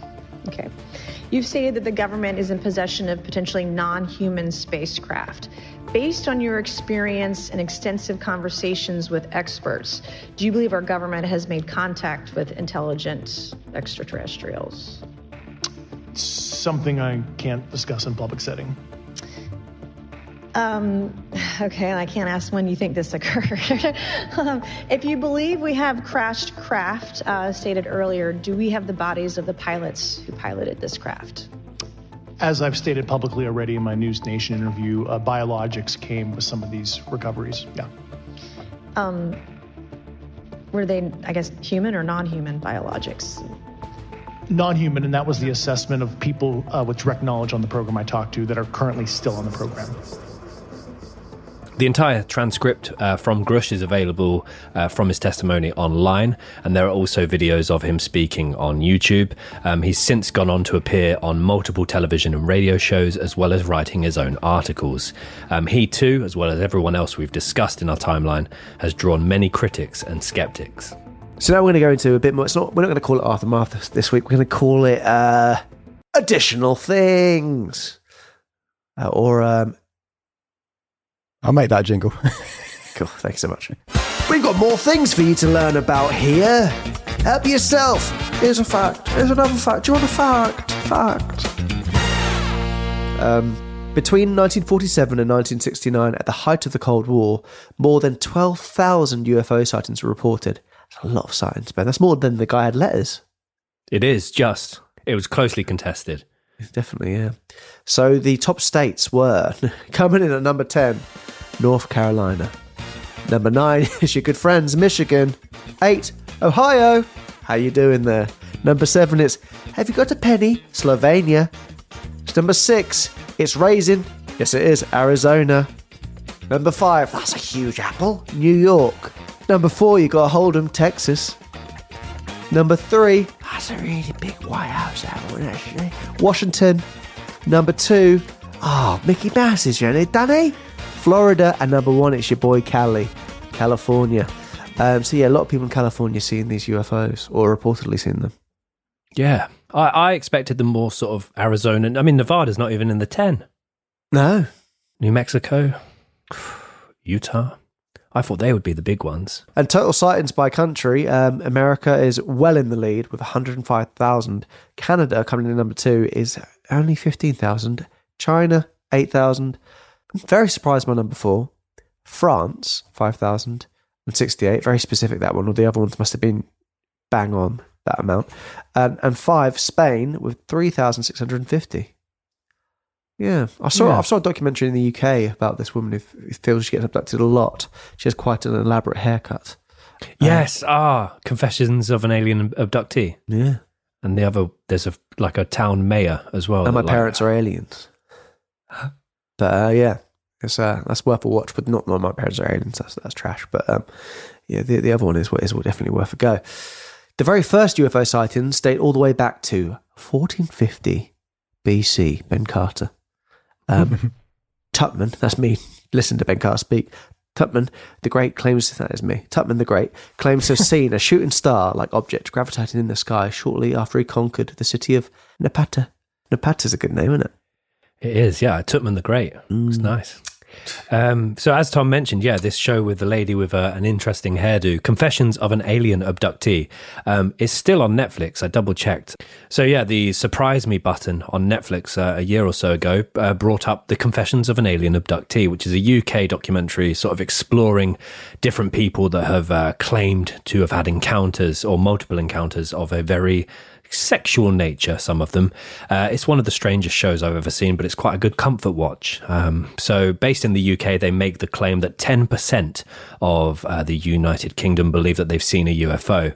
So, yeah, it's it's uh, an interesting watch. And yeah, the show, which is obviously based in the UK, make the claim that 10% of the United Kingdom believe they've seen a UFO and that there are a reported 1,000 Brits per year that think they've been abducted by aliens. Uh, it's a documentary about but essentially the various support groups that are available to these people. So there's all these different people that claim to have had these encounters that go for like a, a monthly or bi-monthly meet. Yeah, it's um, kind of like Alcoholics Anonymous, isn't it? It is, yeah. Abductees Anonymous. Um, and uh, yeah, I feel like that could have been a good one with like if there's some talking heads, like the Office style. Um, but no, it's uh, it, it's still worth a watch. Uh, the UK government have released 13 separate reports. This was going to be my interesting facts before I changed it to the sci-fi movie quiz um, from the years 1997 to 2009 each titled ufo reports in the uk and then it's followed by the year and they basically then put in a table form all the different reports that the police have received relating to ufos being spotted or encounters occurring and yeah, 2002, 2003, 2004, 2006 um, are very low in terms of the numbers of reports. However, 2009, which is a staggering 39 page document, um, has got uh, uh, almost 400 separate reports for that year. 2008 had the second most with 26 pages, so 260 reports. But they stopped doing it in 2009 for some reason, and they are there was a freedom of information request um, from the years 2016 to 2020. However, the Ministry of Defence just replied nil response to all questions. So that was a a bit of a weird one. And I was going to pluck out some um, kind of descriptions. Most of it seems to be flashing lights, um, strange noises, um, unusual shaped objects in the sky. And it also asks them to list their occupation. And a couple of them, most of them are blank, but it does mention that some of these reports have come from air traffic controllers, pilots, and police officers. But yeah, I'd say about 90% of them are left blank. So, after the failure of the 2019 Storm Area 51 event, a poll was conducted by global market research company IPSOS, um, which found that a quarter of Americans believe that crashed UFO spacecrafts are held at Area 51, whilst 52% of them uh, believe that extraterrestrial life exists. So, yeah, much higher um, uh, majorities in America compared to other countries. The poll also found that only 16% of Americans say that they are, quote, very familiar with Area 51, with only 31% of Americans believing that Area 51 is just your typical run of the mill military base. Um, yeah, a lot of them do believe there's something more going on in Area 51. The study found that um, typically in America there's 17,000 uh, claimants per year that uh, claim to have had encounters or observed some kind of unidentified flying object. And typically they are made by adults, but they also get uh, similar reports made by young children. Often the young children that uh, are reporting often feature very specific uh, details con- compared to the adult reports. And also, it tends to be that the young children that make these reports either have family members who have reported an abduction themselves or family members that are in the military, or also residents near a military base. Uh, is quite common with children reports which I found quite interesting. Yeah, and the one that I want to throw in there as well, which is a great bit of audio for, which I heard, um, is basically there was a, a caller to a show, um, a famous radio host called Art Bell. Essentially, there was a frantic caller that rang him who was claiming to be an Area 51 employee, and he was essentially uh, fearing for his own safety. He was very panicked in the voice, and he goes on to explain what he believes um, happens there and what what is actually out there. He sounds very panicked, so we're gonna play a little bit now. Line, you're on the air. Hello. Hello, Art. Yes. Hi. Um, I I I don't have a whole lot of uh, time. Um. Well, look. Let's begin by finding out whether you're using this line properly or not. Uh, area, area 51. Yeah, um, that's right. Were you an employee or are you now? I, a former employee. Former employee. I, I, I was let go on a medical discharge about a week ago, and and I, I've kind of been running a, across the country. Um, oh man, I don't know where to start. They're uh, they're, they're, they're gonna um, they'll triangulate on this position really, really soon. So um, you can't spend a lot of time on the phone. So give us something quick. Okay. Um. Um. What we're thinking of as as aliens are they're uh, they're they're extra dimensional beings that an earlier precursor of the um, space program made contact with. Uh, they they are not what they claim to be. So yeah, he, yeah, you can hear from his voice. He sounds very scared. He talks about, um, like you said earlier on, being a bit interdimensional beings who can kind of, you know, they're not. It's, it's very odd. Basically, it's not. It's not probably a lot of news to anyone who's really delved into the world of, of aliens and what could possibly be out there. But he's it's just his voice. It sounds very. Mm. And the weirder thing is, is the fact that they actually cut off the call, they cut off the radio station, the signal to the radio station soon after it happened. The call, which is the first, like the guy, the, the uh, interviewer said that's the first time that's happened. So very odd they get that call, that to happen. Um, very very bizarre. As of the time of recording, Area 51 is now technically visible on Google Maps. So if you search Area 51, it will take you to uh, the location in South Nevada. And if you really, really, really zoom in, it will all of a sudden um, sort of show you a rough outline of what appears to be um, a couple of different runways, as well as a large number of roads and building blocks. It almost looks like a bit of an industrial estate, um, but none of it is labeled, and you can't really get any closer than that. But it is interesting to be able to actually see the um, the outline now. You can see the big cross kind of runway on what was Groom Lake, but yeah, none of it's labeled, which is interesting. It'd be good if you could drop if they just haven't figured out. You could just drop the little man there, walk around there. like, fuck, we didn't realise that. Fuck. He's walking around. Oh, Jesus. Um, as we mentioned, the size of the uh, uh, the land uh, that is that makes up Area 51 started out as six miles by 10 miles. It's now expanded to 23 by 25 miles. Uh, they now have multiple hangars and enough facilities to support a small village. The cinema only shows um, Jurassic Park, ironically. Uh, the the perimeter is very heavily guarded. Um, as we mentioned, some of them are more sort of gun ho than others. Um, but some of the most recent signage located around the perimeters of Area 51 state the following: Warning! U.S. Air Force installation. It is unlawful to enter this area without the permission of the installation commander. Off limits to unauthorized personnel. While on this installation, all personnel and the property under their control are subject to search. Photography of this area is prohibited. This is a no drone zone. Warning! No trespassing. Maximum punishment $1,000 fine or six months imprisonment. Strictly enforced. Use of deadly force authorized. Yes, a lot of different signage. Uh, some other signs, maybe these are, maybe they've become more lenient in the years, but uh, some other signs state $5,000 fine or one year imprisonment or both.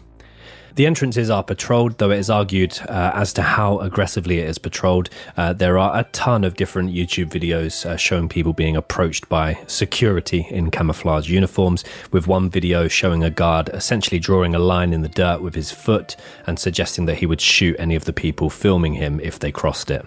There's uh, quite a famous Area 51 American uh, journalist and author. Her name is Annie Jacobsen.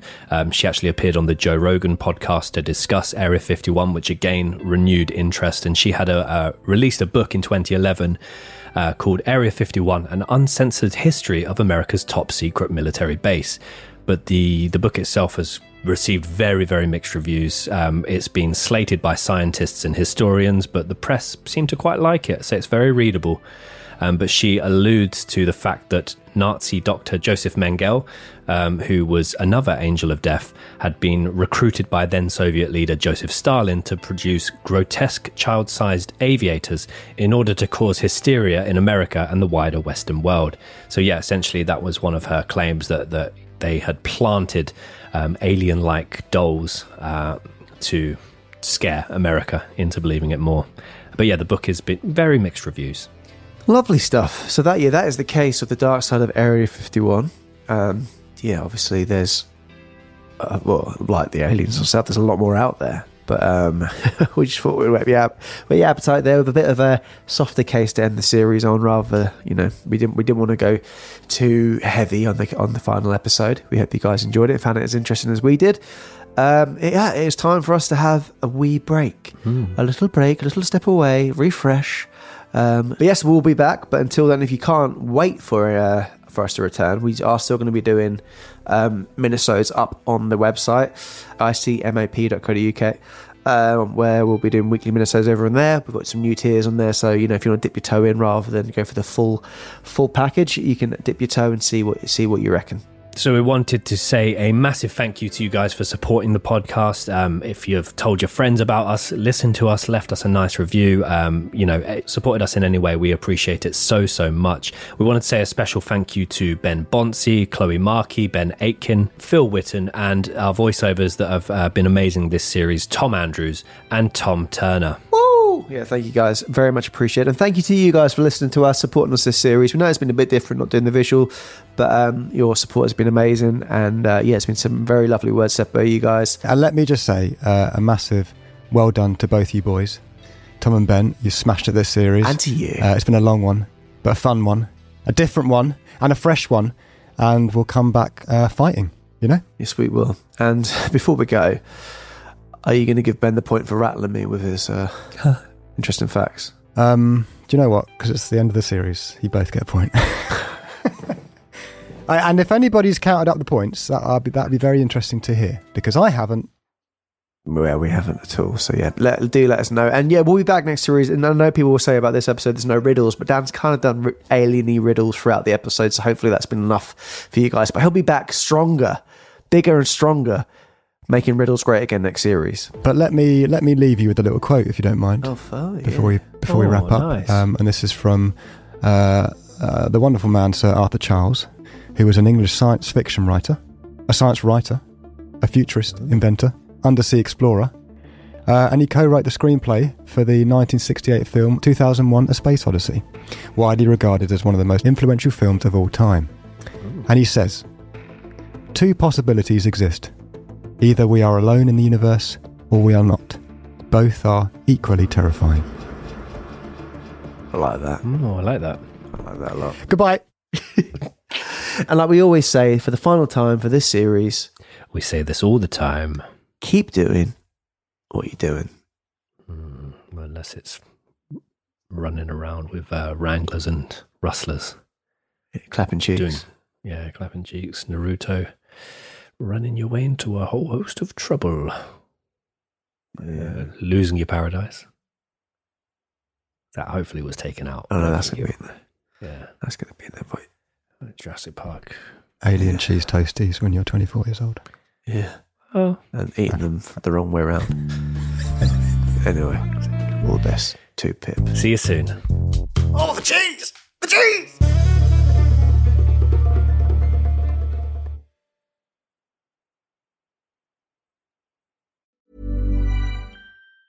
Mom deserves the best, and there's no better place to shop for Mother's Day than Whole Foods Market. They're your destination for unbeatable savings, from premium gifts to show-stopping flowers and irresistible desserts. Start by saving 33% with Prime on all body care and candles. Then get a 15-stem bunch of tulips for just $9.99 each with Prime. Round out Mom's menu with festive rosé, irresistible berry chantilly cake, and more special treats. Come celebrate Mother's Day at Whole Foods Market. Hey, it's Danny Pellegrino from Everything Iconic. Ready to upgrade your style game without blowing your budget? Check out Quince. They've got all the good stuff shirts and polos, activewear, and fine leather goods, all at 50 to 80% less than other high end brands. And the best part? They're all about safe, ethical, and responsible manufacturing. Get that luxury vibe without the luxury price tag. Hit up quince.com slash upgrade for free shipping and 365 day returns on your next order. That's quince.com slash upgrade. I Could Murder a Podcast is proudly part of the ACAST Creator Network. For hundreds of extra minisodes and other content, along with our private Discord server and live Q&As, exclusive merch and much more, consider subscribing to icmap.co.uk.